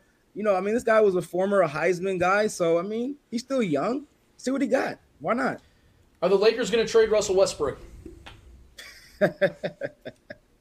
Oh man, you hit me with that one out of nowhere. um, Put that full court blitz on you, man. oh, man. I'm gonna lean and say no, only because LeBron and AD were so adamant in getting him here, and they're friends off the court. Unless something just is something you just cannot refuse, and I don't see that happening because West Westbrook's contract is crazy. So I'm not sure who'd be willing to take that on. I'm gonna lean no, but man, I, the Lakers they're a mess, man. They're a mess. Yeah, they took what an 18 point L to the damn Timberwolves last night. We had KAT out there saying too short to AD after he put some buckets on him. It's not looking good, man. I'm not worried yet. It's getting there. It's definitely getting there. But uh, One more question for you when it comes to the NBA because I, I love talking NBA with you, Mark, because I know you're just as plugged in with the NBA as you are the NFL. Uh, it sounds like Kyrie is going to make a part-time effort to get back into things. Sounds like he was uh, open-minded, or they're going to allow him to play some road games, which is going to make some weird implications for the playoffs if, in fact, this in, ends up continuing the way it goes. But then we hear that he's under COVID protocols, according to Shams and uh, uh, Woj. So makes sense of this situation for me, man, because it doesn't make any sense to me. I don't understand how they'll be able to have any kind of rhythm uh, with their team, especially moving into the playoffs, with him playing part time and only on the road. I, I, it makes sense of this for me, man. There's no making sense of this. um, you know, but the Nets they gave in. They said before the year we don't want Kyrie around unless he's fully committed, which means he's available for road and home games. But now they've been hit with COVID, guys being out the lineup, Harden being in and out the lineup. So they got desperate, and now they're allowing him to come back just for road games, uh, which is very, very weird to me. And you know, the protocols in New York, the law is not going to change anytime soon. I mean, especially with this new variant out right now. So that's going to remain a thing unless he ends up getting vaccinated, which I have no reason to believe that he will. So once it comes to the playoffs, that's going to be so crazy. Like he's going to miss a game seven at home. Mm-hmm. right. Like, I mean, and not to mention, people aren't mentioning this, which is a very likely possibility. You know, San Francisco has the same laws. And there's a good chance the Warriors and Nets may play in the finals. So that means he will not be able to play any games in the finals if that's the matchup. Damn. I mean, would, if I'm the Nets, aren't you just trading Kyrie at this point? Who's going to take him? I thought that the last time, but here we are. He's on the Nets. I, I mean, it's it's it's so mind-boggling though that they're holding on to this because I don't. I'm with you. I don't think Kyrie's getting vaccinated, and until he gets vaccinated, it makes no sense to, to be playing him in a part-time. Especially like you said, if it is in fact the Warriors or the Lakers or whoever they're facing on the California side. It makes so no sense. He's just a distraction at this point, man. He's a great player, but he is a distraction at this point. There's no point of having him on this roster. Yeah, it's it's ridiculous, man. It's like I don't know, man. I, I there's no making sense of Kyrie Irving, so I'm not even going to try to make sense of it. Yeah. But uh, yeah, it's it's a it's a mess. Man. One more question. I said that last time, but I mean it this You time. said it like five times already. I, I, I just they just keep coming to me, Mark. We don't get you very often, man. So I'm trying to live it up when we have you here. Who's winning the NFL MVP? It's gonna be Tom Brady, man. Fuck. You know, uh, you know, I don't like it. I don't necessarily agree with it, but you can already see the narrative being shaped already. And unless he just falls off the earth these last three weeks, he's gonna win it. Which, and I don't think he will. I mean, look at their schedule. They play the Saints. They play the Panthers again, and I, they play somebody else that's weak. Like their schedule, they're gonna win out. Like, and he's gonna get rack up touchdowns. And you know, one thing that bothers me about the touchdown numbers with him, if you really watch their games, a lot of his touchdowns are at the freaking one yard line, are mm-hmm. like near the goal line where they really should run the ball. But it's like they're stat padding for him. Like, he gets a lot of like gimme touchdowns. But if you're not watching the games, you're just like, oh, he threw for four touchdowns today, five touchdowns. But Like three of them were like two yard passes. But whatever. No, I'm glad Mark brought that up because I literally said that on the show today. That everyone was crushing Patrick Mahomes for having all those YAC yards against the Chargers just two days ago. Yet, Tom Brady has had four different games this season alone where he had more YAC yards than what Patrick had against the Chargers.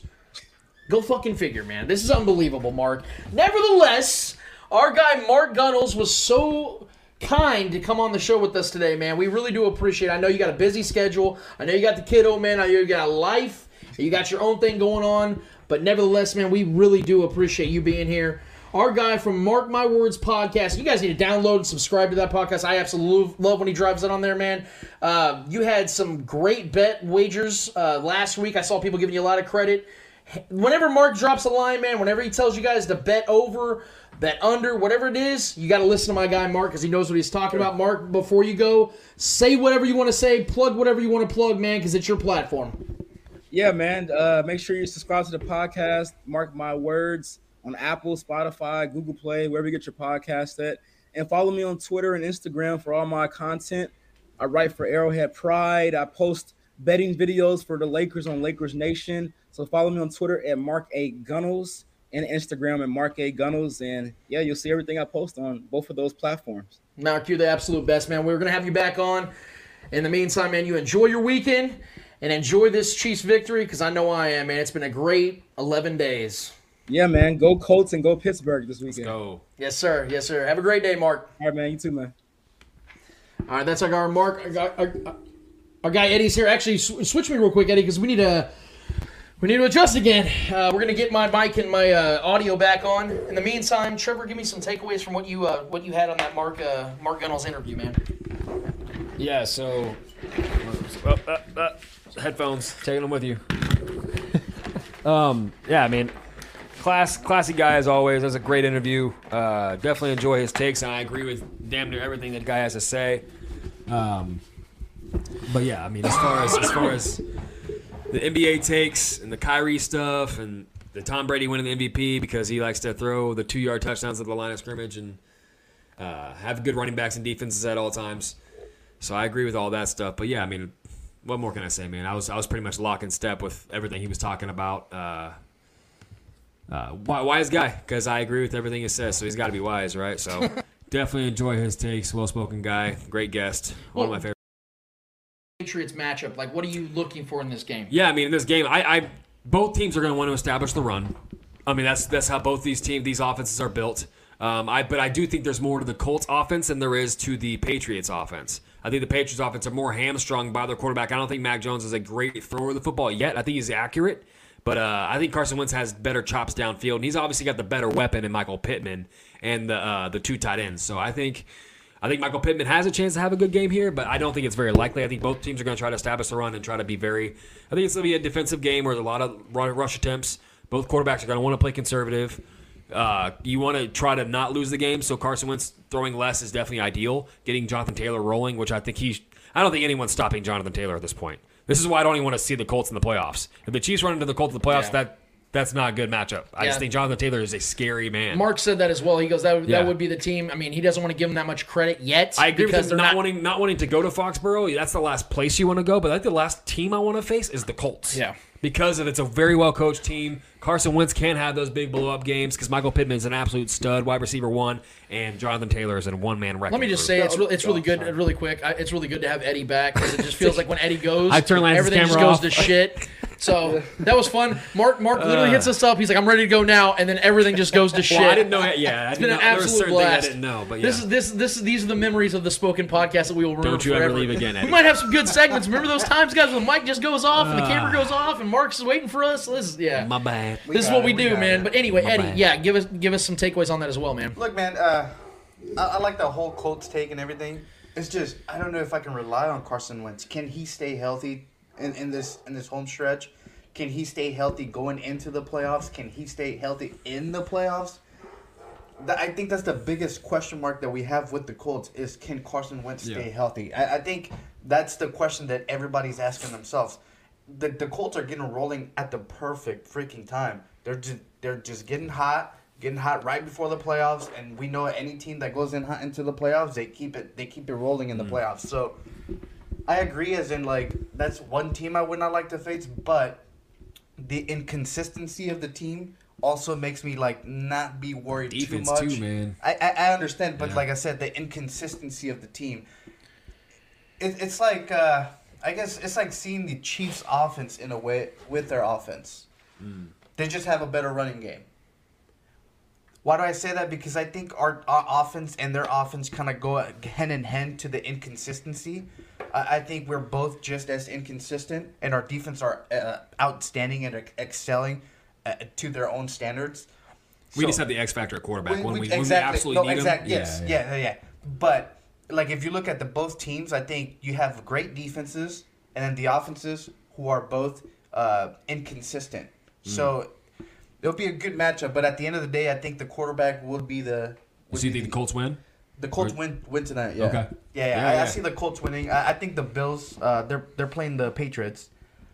I think the Patriots. Well, that's uh, next week, yeah. Yeah, yeah. Yeah. Uh, I think the Patriots uh, could potentially win tonight, but I, I I think Mac Jones and, and him still being a rookie, being in these types of crucial games. It's the best gonna- defense he's faced. It's gonna be a little too much for him. He's a he's a good quarterback. I am not gonna. I am Yeah. not saying he's not a good quarterback. He's a good quarterback, but I'm saying he hasn't, like Trevor said, he hasn't faced this type of defense this whole season, and he's uh, we're in, we're in those games where every game is crucial.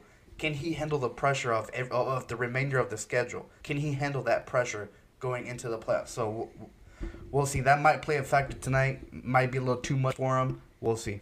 Okay, well that's uh, we're gonna we're gonna drop our, our lines today on our social media as far as uh, where we see exactly how this game's gonna go with scores and things of that nature. Uh, I'm I'm one that's not complaining because of the fact that we have five straight days of football. In fact, six of seven days are gonna be football. Isn't had eight of ten? yeah, eight of ten, six of seven, however you want to say it. So because you have Thursday night off Friday, Saturday, Saturday, Sunday, Sunday, Monday, Monday. Tuesday. Because there's supposed to be a Tuesday game now. I think they're they're talking about the I think it's the Browns and uh, Raiders game might be moved to Tuesday. So there's Yeah. That that's uh I know they got moved yesterday, right? Yeah, yeah, It got moved so- yesterday to The Seahawks game too. to Yeah. Mon- who who's playing Monday? There's two games Monday, two games Tuesday. So right now, with. as it currently stands, yeah, because this Eagle, Eagles Washington and Seahawks. I don't know. It's on Tuesday. Monday is Browns uh Raiders. Raiders. Okay, so it looks like yeah. So okay, so it looks like Tuesday is going to be actually Seahawks, Rams, and then Washington football team versus the Eagles. So that's the Tuesday games. I apologize. Yeah, and then on, on Monday, Monday. night it's Vikings, Bears, Raiders, Browns is the uh, early game on Monday night.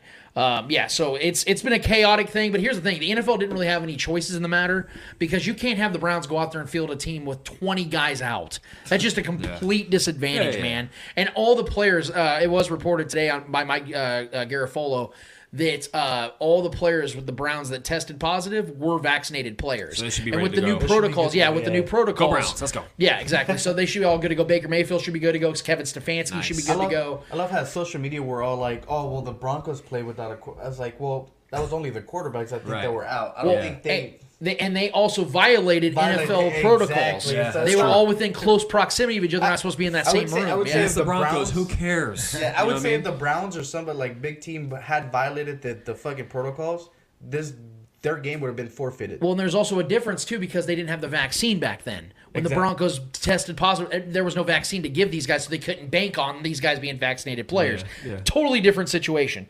So I actually want to move to this because we have a couple segments to go, and then we're going to be out of here, guys. And we appreciate uh, our guy Mark Gunnell so much for being on here, man. I jumped all over the Being board with those questions. I was so ready to go, man.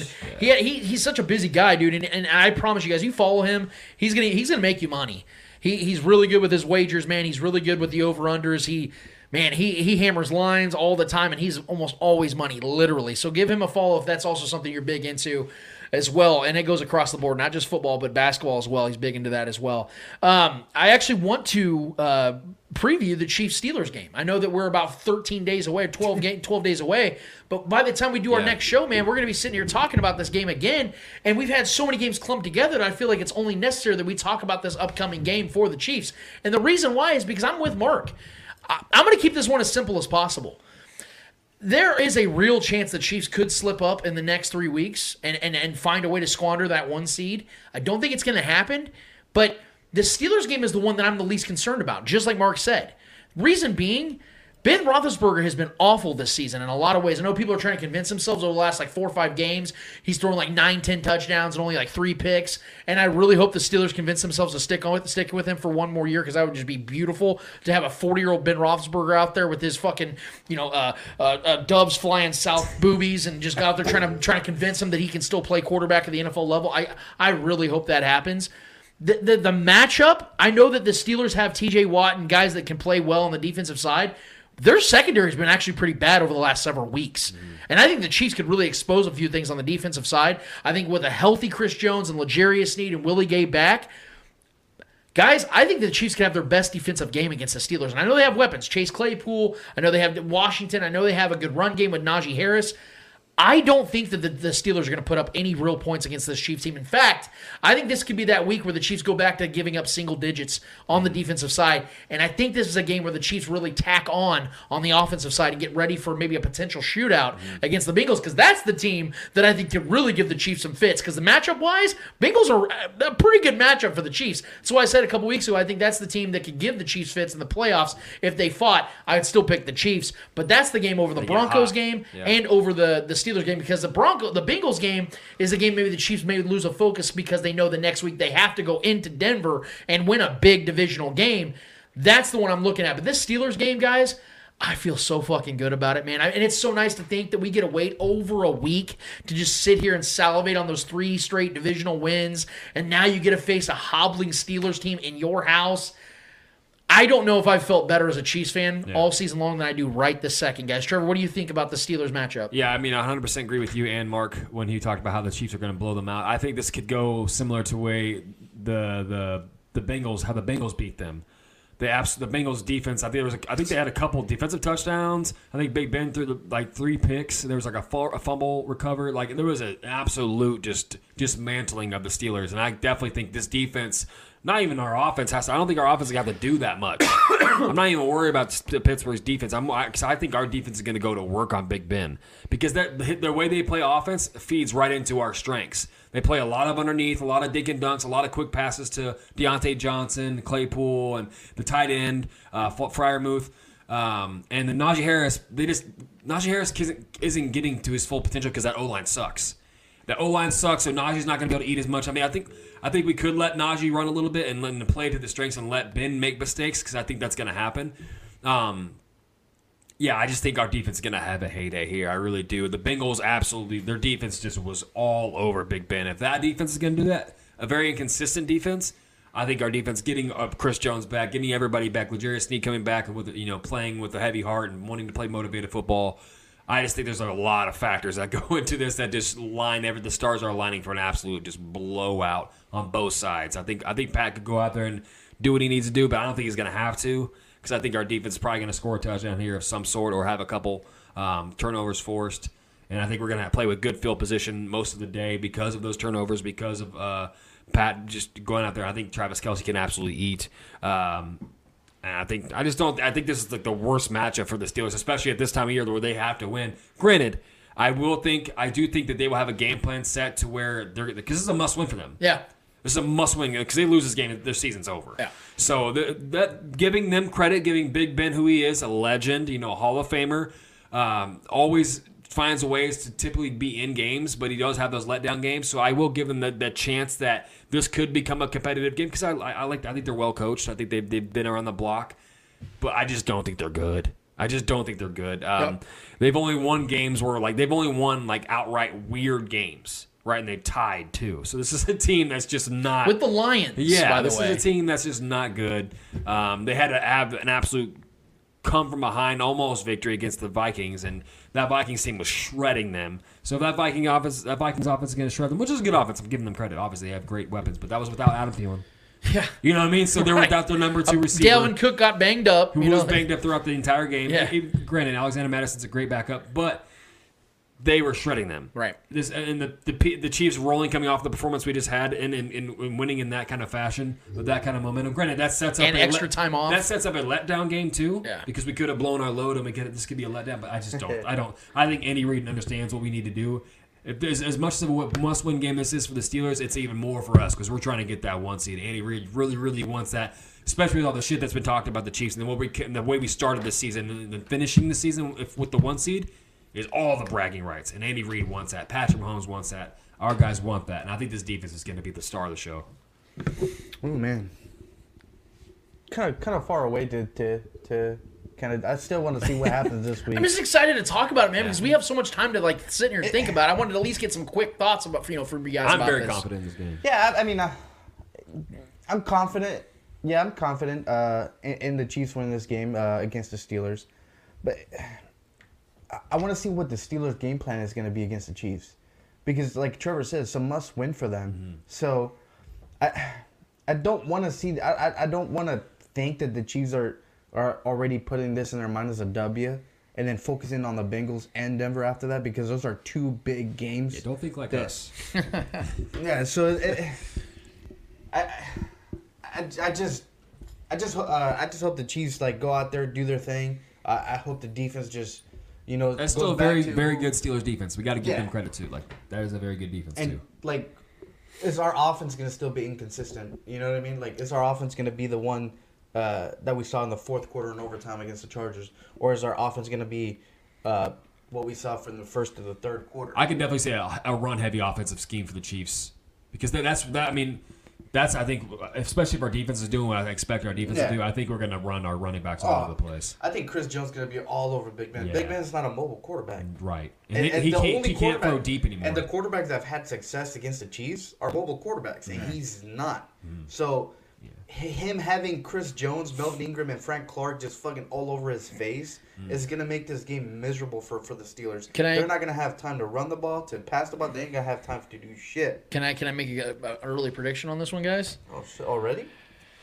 I, I I think this game could be very similar to the Raiders game. I, I really do. With the turnovers, yeah, yeah, yeah. I, I guys, I, I think the Chiefs are going to win this game by twenty plus, and and the, and here's the reason why. I agree with you. Everything you guys just said made total sense. You know who else needed that victory a couple weeks ago? The Raiders. You know who else needed that in Week Ten? The Raiders. You know who else needed that a couple nights ago? The Chargers. you know what I'm saying? Like like we can sit here and you're right. Like the Steelers absolutely need that victory. It doesn't mean shit when it comes to how the Chiefs when the Chiefs click, man. I'm telling you right now, and, and here's the thing. The Steelers and Raiders are very comparable teams. Mm-hmm. They are very comparable teams. I- Stylistically, the Chiefs actually match up with the Steelers very well. They got names. Like I said, TJ Watt can wreck a game. TJ Watt can wreck a game single-handedly. He might be the best defensive player in the game. Yeah. But if that is all you're banking on, and that's what you have to go against that offensive line with Patrick Mahomes and those weapons, does it does it go without say that that's not enough? If your best player, the the anchor of your entire roster, is a pass rusher, you can win games. But when it comes to games of this magnitude and going into Arrowhead Stadium with this team reeling the way that or feeling the way that they're feeling right now, man, I, I- I just think that the Chiefs could easily avoid it. They could say, we're just going to go this way while TJ's over there. When TJ's over there, we're just going to go this way. We're just going to avoid him. I just see that. I see that being the way they do TJ's these still, things. TJ's still banged up. Don't keep that in mind. That's true. he's That's not very healthy. true. What did the Chiefs do that to? Who they haven't done that to because Because they you, went the opposite, completely opposite way. Well, they just did it against Maxx Crosby two weeks ago against the Raiders. They pretty much went every opposite direction of Maxx Crosby. Um, and I think that if I, if I had to think back, I think they tried to do that against the Cowboys, but the Cowboys, Micah Parsons is just all over the fucking field, so you can't really avoid him. He might be the most versatile player in the NFL. I had a question about Micah Parsons. Do you think he is defensive rookie of the year and I think he's defensive player of the year? I think he's both, man. I think, I, honestly, as crazy as it sounds, I think they're still going to give a lot of uh, push towards Diggs for defensive player there because of his interception total. But if He's, you're asking, he's quieted down a lot last few several weeks. If you're asking my opinion, yeah, Micah Parsons right now, dude. Is that like the first to ever do that? Yeah. Oh, yes. I, yes. I don't think I've ever heard of it. There's Rookie yeah. and defensive player of the year. Yeah, I I've can't. I can't think of a single person that's ever done that. I mean, if Patrick Mahomes doesn't I know win, JJ Watt had a good rookie year, but I don't think he won. He, I don't he, think he he, did both. he won defensive rookie of the year though. JJ Watt, I believe, when he was rookie. yes, yes, he did. But I don't And- think he and won he's defensive won player three, of the dif- year. three, three different times defensive player of the year. Myles Uh, Garrett still has a chance to win defensive player of the year. I think though. I think it depends on how the Browns Chandler finish their season. Yeah, and fair Yeah. as unfair as it sounds, yeah, I think that's depends on how they finish their season. If the Browns squeak into the playoffs, maybe. Yeah. But you, you guys know narratives matter so much. story. Yeah, it's Micah Bro, Parsons. I think he deserves it too. Yeah, I don't even think if it's, it's like a me, I'm giving thing. him the I'm giving him the double crown. That kid I'm is definitely so giving him scary. the double crown. I think he has the most sacks as a rookie, doesn't he? I think he broke the record. Yeah, he did. He broke the rookie I sack. think he, yeah. I think he broke the And what's so crazy, what's so crazy, man, is that that guy has only rushed the quarterback on 38% of his career snaps or his season snaps. Because he can play safety. 38. He can play slot corner. He can play linebacker. He can play defensive end. Like it's like Fuck, line him up on safety. The mother, he, He- probably put him on punter, and the dude's gonna put a net 60 on him. The, what, what's insane. crazy to me is he's not a big guy. no, no, he's no. Not, he's, he's like a safety size. Yeah, he's not. He's a like Jamal Adams. here. He's like Jamal Adams. Yeah, Yeah. he's It's not like a big like guy. six, six foot, six foot one, 245, 255 pounds, like big dude to us, but in the NFL, he's not a monster. Yeah, he's not. He's not Aaron Donald or Myles Garrett like Trevor Yeah, said. you look at other linebackers. Yeah, he's not a wall like- with He's the perfect defensive player for today's football. Man. Very hybrid. He's yeah. Very the perfect. athletic. He's what this league is transitioning to. A lot of guys like him. I mean, granted, not as talented as him. It's, he's a diamond in the rough, Hey, but I'm not. I'm not giving praise to me, but hey, I did say he was going to win Rookie did. Defensive Player of the Year. Just so- along with like 98% of everyone else. I think I might have been the only dumbass that didn't I pick think I him. picked Patrick He picked Surtain. somebody. Well, else. Surtain's had a great season, Yeah. so Yeah. that's not a bad pick. I picked fucking Jamin Davis, who's been good, but he's not been Yeah. Micah fucking Parsons or even Sertan to his credit. Um, we yeah, so I, guys, I I- know we jumped way ahead on this, but I just really could not like hone in my excitement for this matchup because I I, I think the Chiefs are going to blow out the the Steelers, and the biggest reason why also is because I think they're going to take it to the same approach with knowing what's next. The Chiefs knew that they needed to blow out the Raiders in that game two weeks ago because they knew what was next. A short week against the Chargers. Okay, well, the Chiefs have two more AFC opponents, not just a divisional opponent, two more AFC opponents, the Bengals, who are trying to get back into the, or they're in the playoff uh, picture right now, technically. I think there's six spots. Yeah, they're, So, they're, they're so what you're saying is we're going to see a Chad Hennessy sighting, is what we're going to. I think we're gonna see some Hennessy. I think we're gonna see Derrick Gore again. I think we're gonna see some of these backups again, man. I think you're gonna see. I think you're gonna see a lot more That's how you know Mike it's a good Hughes. day, man. Mike Hughes continues to find himself on the field, man. I think you're gonna see Mike Hughes again. I think you're gonna see Mike Danna. I think you're gonna see a lot of these guys that we like and want to see play more football get a chance because the Steelers You are know, gonna we, get we see Matt, uh, uh, Hughes had have two great games Man. this past two, since uh, Sneed He was knows how out. to find He- that ball. Do you think he'll take Charvarius Ward spot? Yes, I actually do. Really? I, as crazy as that sounds, here's why. Charvarius Ward's going to get paid. He's going to He's- get paid. he's played and well this and- year, and man. we've seen the way the Chiefs handle the cornerback position. They don't value it the way other teams do. They're not going to mm-hmm. outspend for a corner. Mm-hmm. You saw the they didn't even give fucking Rashad Breeland, who they won a Super Bowl with, Vet four million dollars. so as much as I, bye. as much as I love Charvarius Ward, as much as awesome he has been this season, has really earned himself a We've big got depth, too. contract I like Rashad Fenton, too, man. guys I'm, I, I don't think Charvarius Ward's back I think he's going to get himself 10 12 million a year next season somewhere him, else yeah. I really like, there's teams out there that could really like even the Raiders I could really see the Raiders going and giving 50 million dollars to Charvarius Ward I'm dead serious They I- need it. They yeah need it. He would- yeah. badly I, I could really see like him staying in the division I think Sneed will be the only corner I think the Chiefs really spend money He's on. a, he's a oh, stud. yeah, yeah. I, think that who he will be the only corner the Chiefs. in the will words spend. of our friend BJ Kissel there are exceptions to He, those he needs rules the perfect man Spags corner, too. I- If and when, let's say, let's see, let's say Sneed continues playing like this, and by year four of his rookie deal, and here's the best part. y- You're not going to have to spend big money on him right now. Like if the Chiefs want to give him an extension after next season, which would be year three, they're not going to have to give him 13, 14 million a year because he's a six round pick, or was it it was a fourth round pick, fourth round pick, guy that became really, really good based on the market value. You're probably spending eight to ten. Hmm. I, I would do that for a little Jarius Sneed, man, because he's he's a special. playmaker, man. He's Yeah. special. Like Charvarius is really good. L'Jarius is like borderline elite. Like he's getting to that. Like he's not there yet. I'm not going to put him in the elite category yeah, yet. Oh no no. He's getting there. He's not Jalen Ramsey, but he's like right below. He's like he's between Jalen Ramsey and then Gordon Ramsay. You know, he's like he's in between the Ramseys. You know what I mean? So I'm Like saying, he's right there. He's that perfect Spags guy because he can. He's great on blitzes too. Yes. he's good at mixing in the this, the corner blitz, and yeah, I think he's he'll be here for a while. We got one more order of business to attend to. Guys, what's it called? Hold this out! Each and every week, we give out a series of L's in the world of sports, whether they're friendly or not friendly. We promise you, who was ever holding those L's in the world of sports, the motherfuckers deserve it. Mr. Eddie Ortiz, Mr. Yo Yo Yo, who is holding the L for you this week, and why is it F1? Eh, I would give it to F1. It was a chaotic race weekend this past weekend. I saw that. I was kind of hoping you give out an L, but I mean, you know, I would, but I, I think the Jacksonville Jaguars deserve a bigger L. Uh, I would give it to Urban Meyer, but I mean, I think the Jaguars deserve it a lot more because we all knew, especially Lance, he knew exactly what they were getting out of Urban Meyer. kicking players and fucking. Like everybody knew, even uh, even Pat McAfee uh, on the on uh, I think it was first take where they asked him, he was like, "Well, he he was like, what do you say?" He says he comes in, he does good, scandal, leaves. It's like that, that's the Urban Meyer. He's a troll. It's like he's Yeah. trolling the league. It's just like wow. It's like even like everybody knew that. I mean, I kind of knew, but you were you were adamant. I thought he was gonna. I had no faith in it at all. Like, I thought he was gonna be in for a few I was just more vocal you know? about it. Yeah, Yeah, yeah. I, I thought he was gonna be in for a few years, but no, he. th- There was a story that uh, came out as a couple days ago from the the Jaguars' uh, uh, former kicker uh, in August, Lambo. saying that saying that he fucking he kicked him.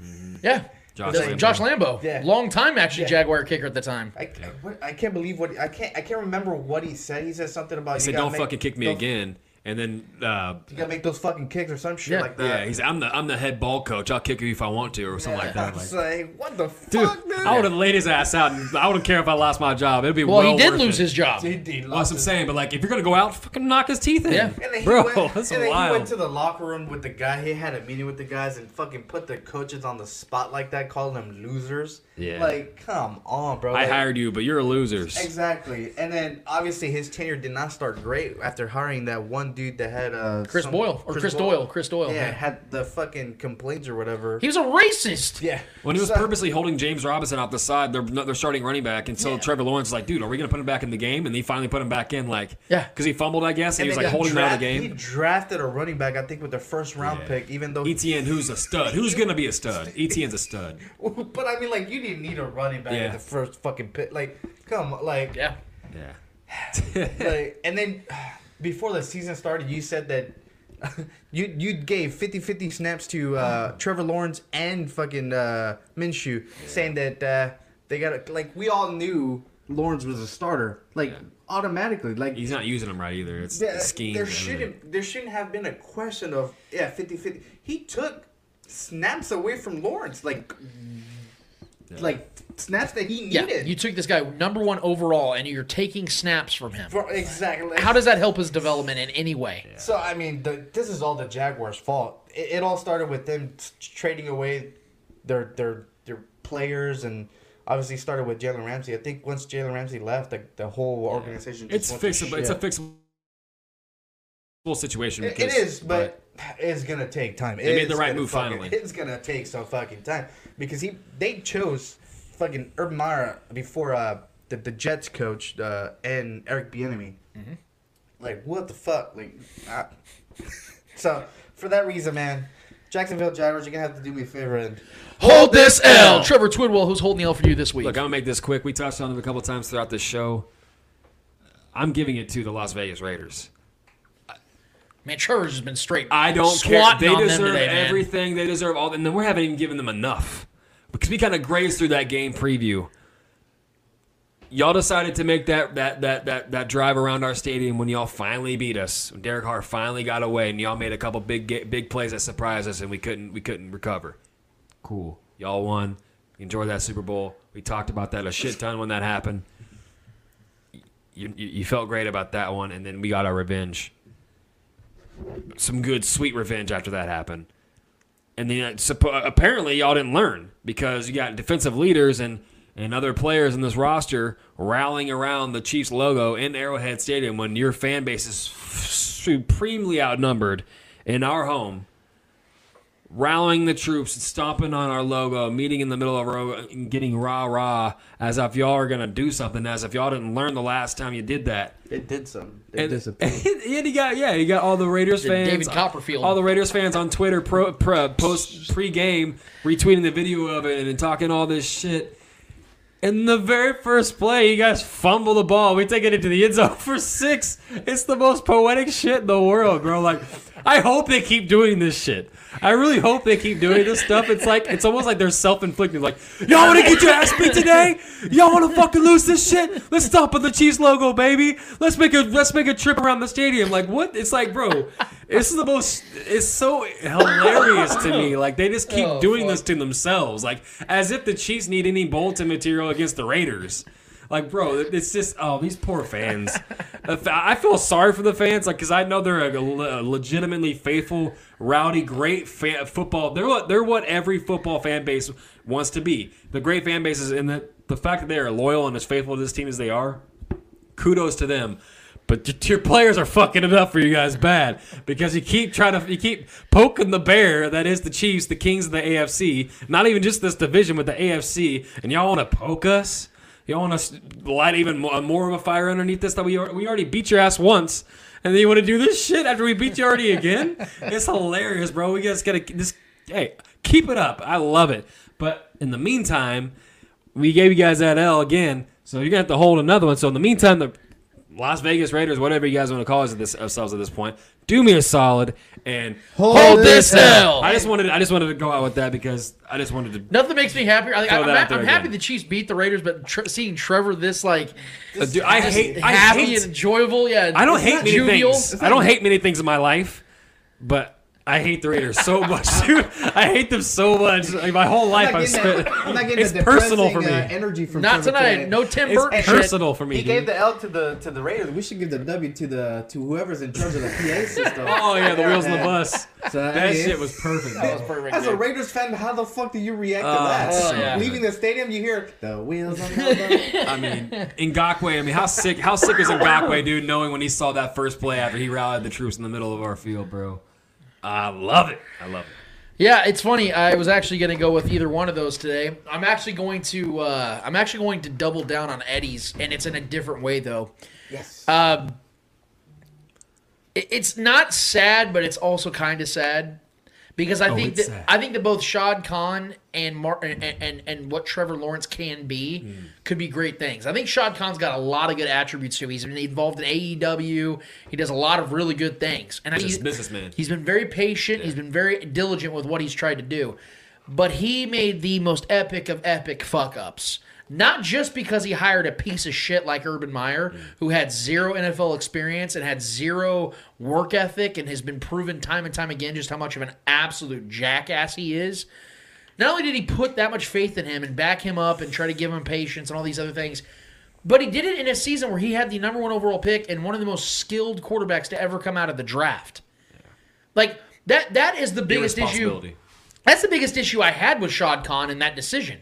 Was Trevor Lawrence needed an Andy Reid type of head coach? Not not even just that you needed Andy Reid, just an experienced head. You could have went and got Jim Caldwell. You could have went and got Todd Bowles. You could have went and got several other eligible and proven head coaches in this league. And if you wanted to go with an inexperienced guy, how about you go with a guy that's actually been in the NFL for some time? Why don't you go get Doug Pederson? Eric Why don't you get Eric Bieniemy? Yeah. Why don't you go and get Vance Joseph? Why don't you go and get I don't know a coach of color because of the fact that you're giving Urban Meyer a guy that did not deserve that job. That job only continues to stoke the fires of people that say they're not giving black coaches enough opportunities. Yep.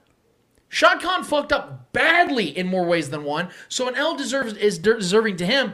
But in a sad way, I have to give one to Trevor Lawrence because now it has been proven that he is truly with a poverty franchise. that although Shad Khan I think means well, he to this point has been shown that he isn't capable of making good decisions. They did draft Trevor Lawrence. Common sense move. Anybody, a blind deaf guy, could have made that decision though. But when I see him hire an Urban Meyer, that tells me he doesn't know what he's doing. And Trevor Lawrence has to inherit that. And until Trevor Lawrence can potentially get out of there by week by year five or six, if they franchise tag him multiple times, he's stuck. They could turn it around. No, I don't believe it. Maybe they will. But my God, has the Jaguars shown you anything over the last several years that they can do that? They had one season where they're in the AFC Championship. That's because the AFC was horrifically down that year. Everything went right for them. They had a top five defense. There's a reason it was only a one year thing, man. That that Jaguars franchise is fucked. Trevor Lawrence is fucked. Shad Khan, it's your fault. Trevor Lawrence, you're the inheritor of it all. So for that, Shad Khan, Trevor Lawrence, everybody in the Duval area, do me a solid and hold this L. Appreciate it. Our guy Mark Gunnels came in the clutch, man. We appreciate him. Sorry about that. Gave us both NFL and NBA takes. Was patient with us through our fucking errors on the on the technical side of things. It's what it. we do. Trevor Hold the. I was kidding. Hi. It's what we do. Hey, like I said, when we lose Mr. Yo Yo Yo, you start seeing things scramble. You ever seen two white guys turn red? Let Eddie walk out the room real quick. You know what I mean? we're, redder, we're we're sadder than Raider Cody on a on a Raiders uh Raiders loss. Hey, don't talk about him, Lancey. Don't. don't Oh, talk- yeah, that's right. We're being mean. We talk trash on our guests. You don't want to do that. Even though we had video evidence that we weren't mean. Oh, it's all right. Go Raiders. Go Raiders. we don't know if we'll be here next week. I have no idea if we're gonna have an episode next week or not. We got to figure that out because it's uh Yeah. kind of like Christmas on uh was it Saturday? Is that Saturday? Christmas and Eve Friday. Christmas Eve Friday. Eddie ain't fucking around on Christmas Eve, so we're gonna have to figure something out. We might get a little versatile on this week, guys. I don't know, but in the meantime, we kept the streak alive. We've had a show every single week since June of 2019. That streak might be in jeopardy this week. I'm not sure yet. But I hope you guys enjoyed this show, man. We've had an absolute blast covering these last three divisional games that the Chiefs decided to go ahead and dominate. We appreciate that. It's been a lot more fun talking about Chiefs wins as opposed to losses in the beginning of the season. That was really rough to get through. Mm. I've had some rough takes, like my guy Mark Gunnels called out, deservingly so, and I'll stand by him because that's how the Chiefs were playing. And now they're playing like the team we know them to be, which is to me the best team in the NFL and the future Super Bowl champions of this season. So for Trevor Twidwell, for Eddie Ortiz, for the great Mark Gunnels from Mark My Words podcast in LA, for the great Clay Wendler that puts all this bad stuff together that we call content, I'm Lance Twidwell of the Spoken Podcast. Episode 147 is done, finished, and finito. And until we hopefully see you guys next week, have an awesome holiday season. Merry Christmas to everybody that celebrates it. We out of this bitch.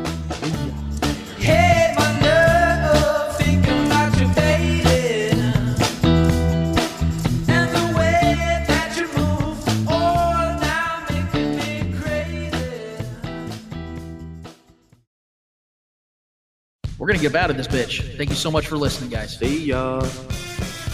You are tuned into the spoken. I might actually stick. I might actually stick around for a little bit.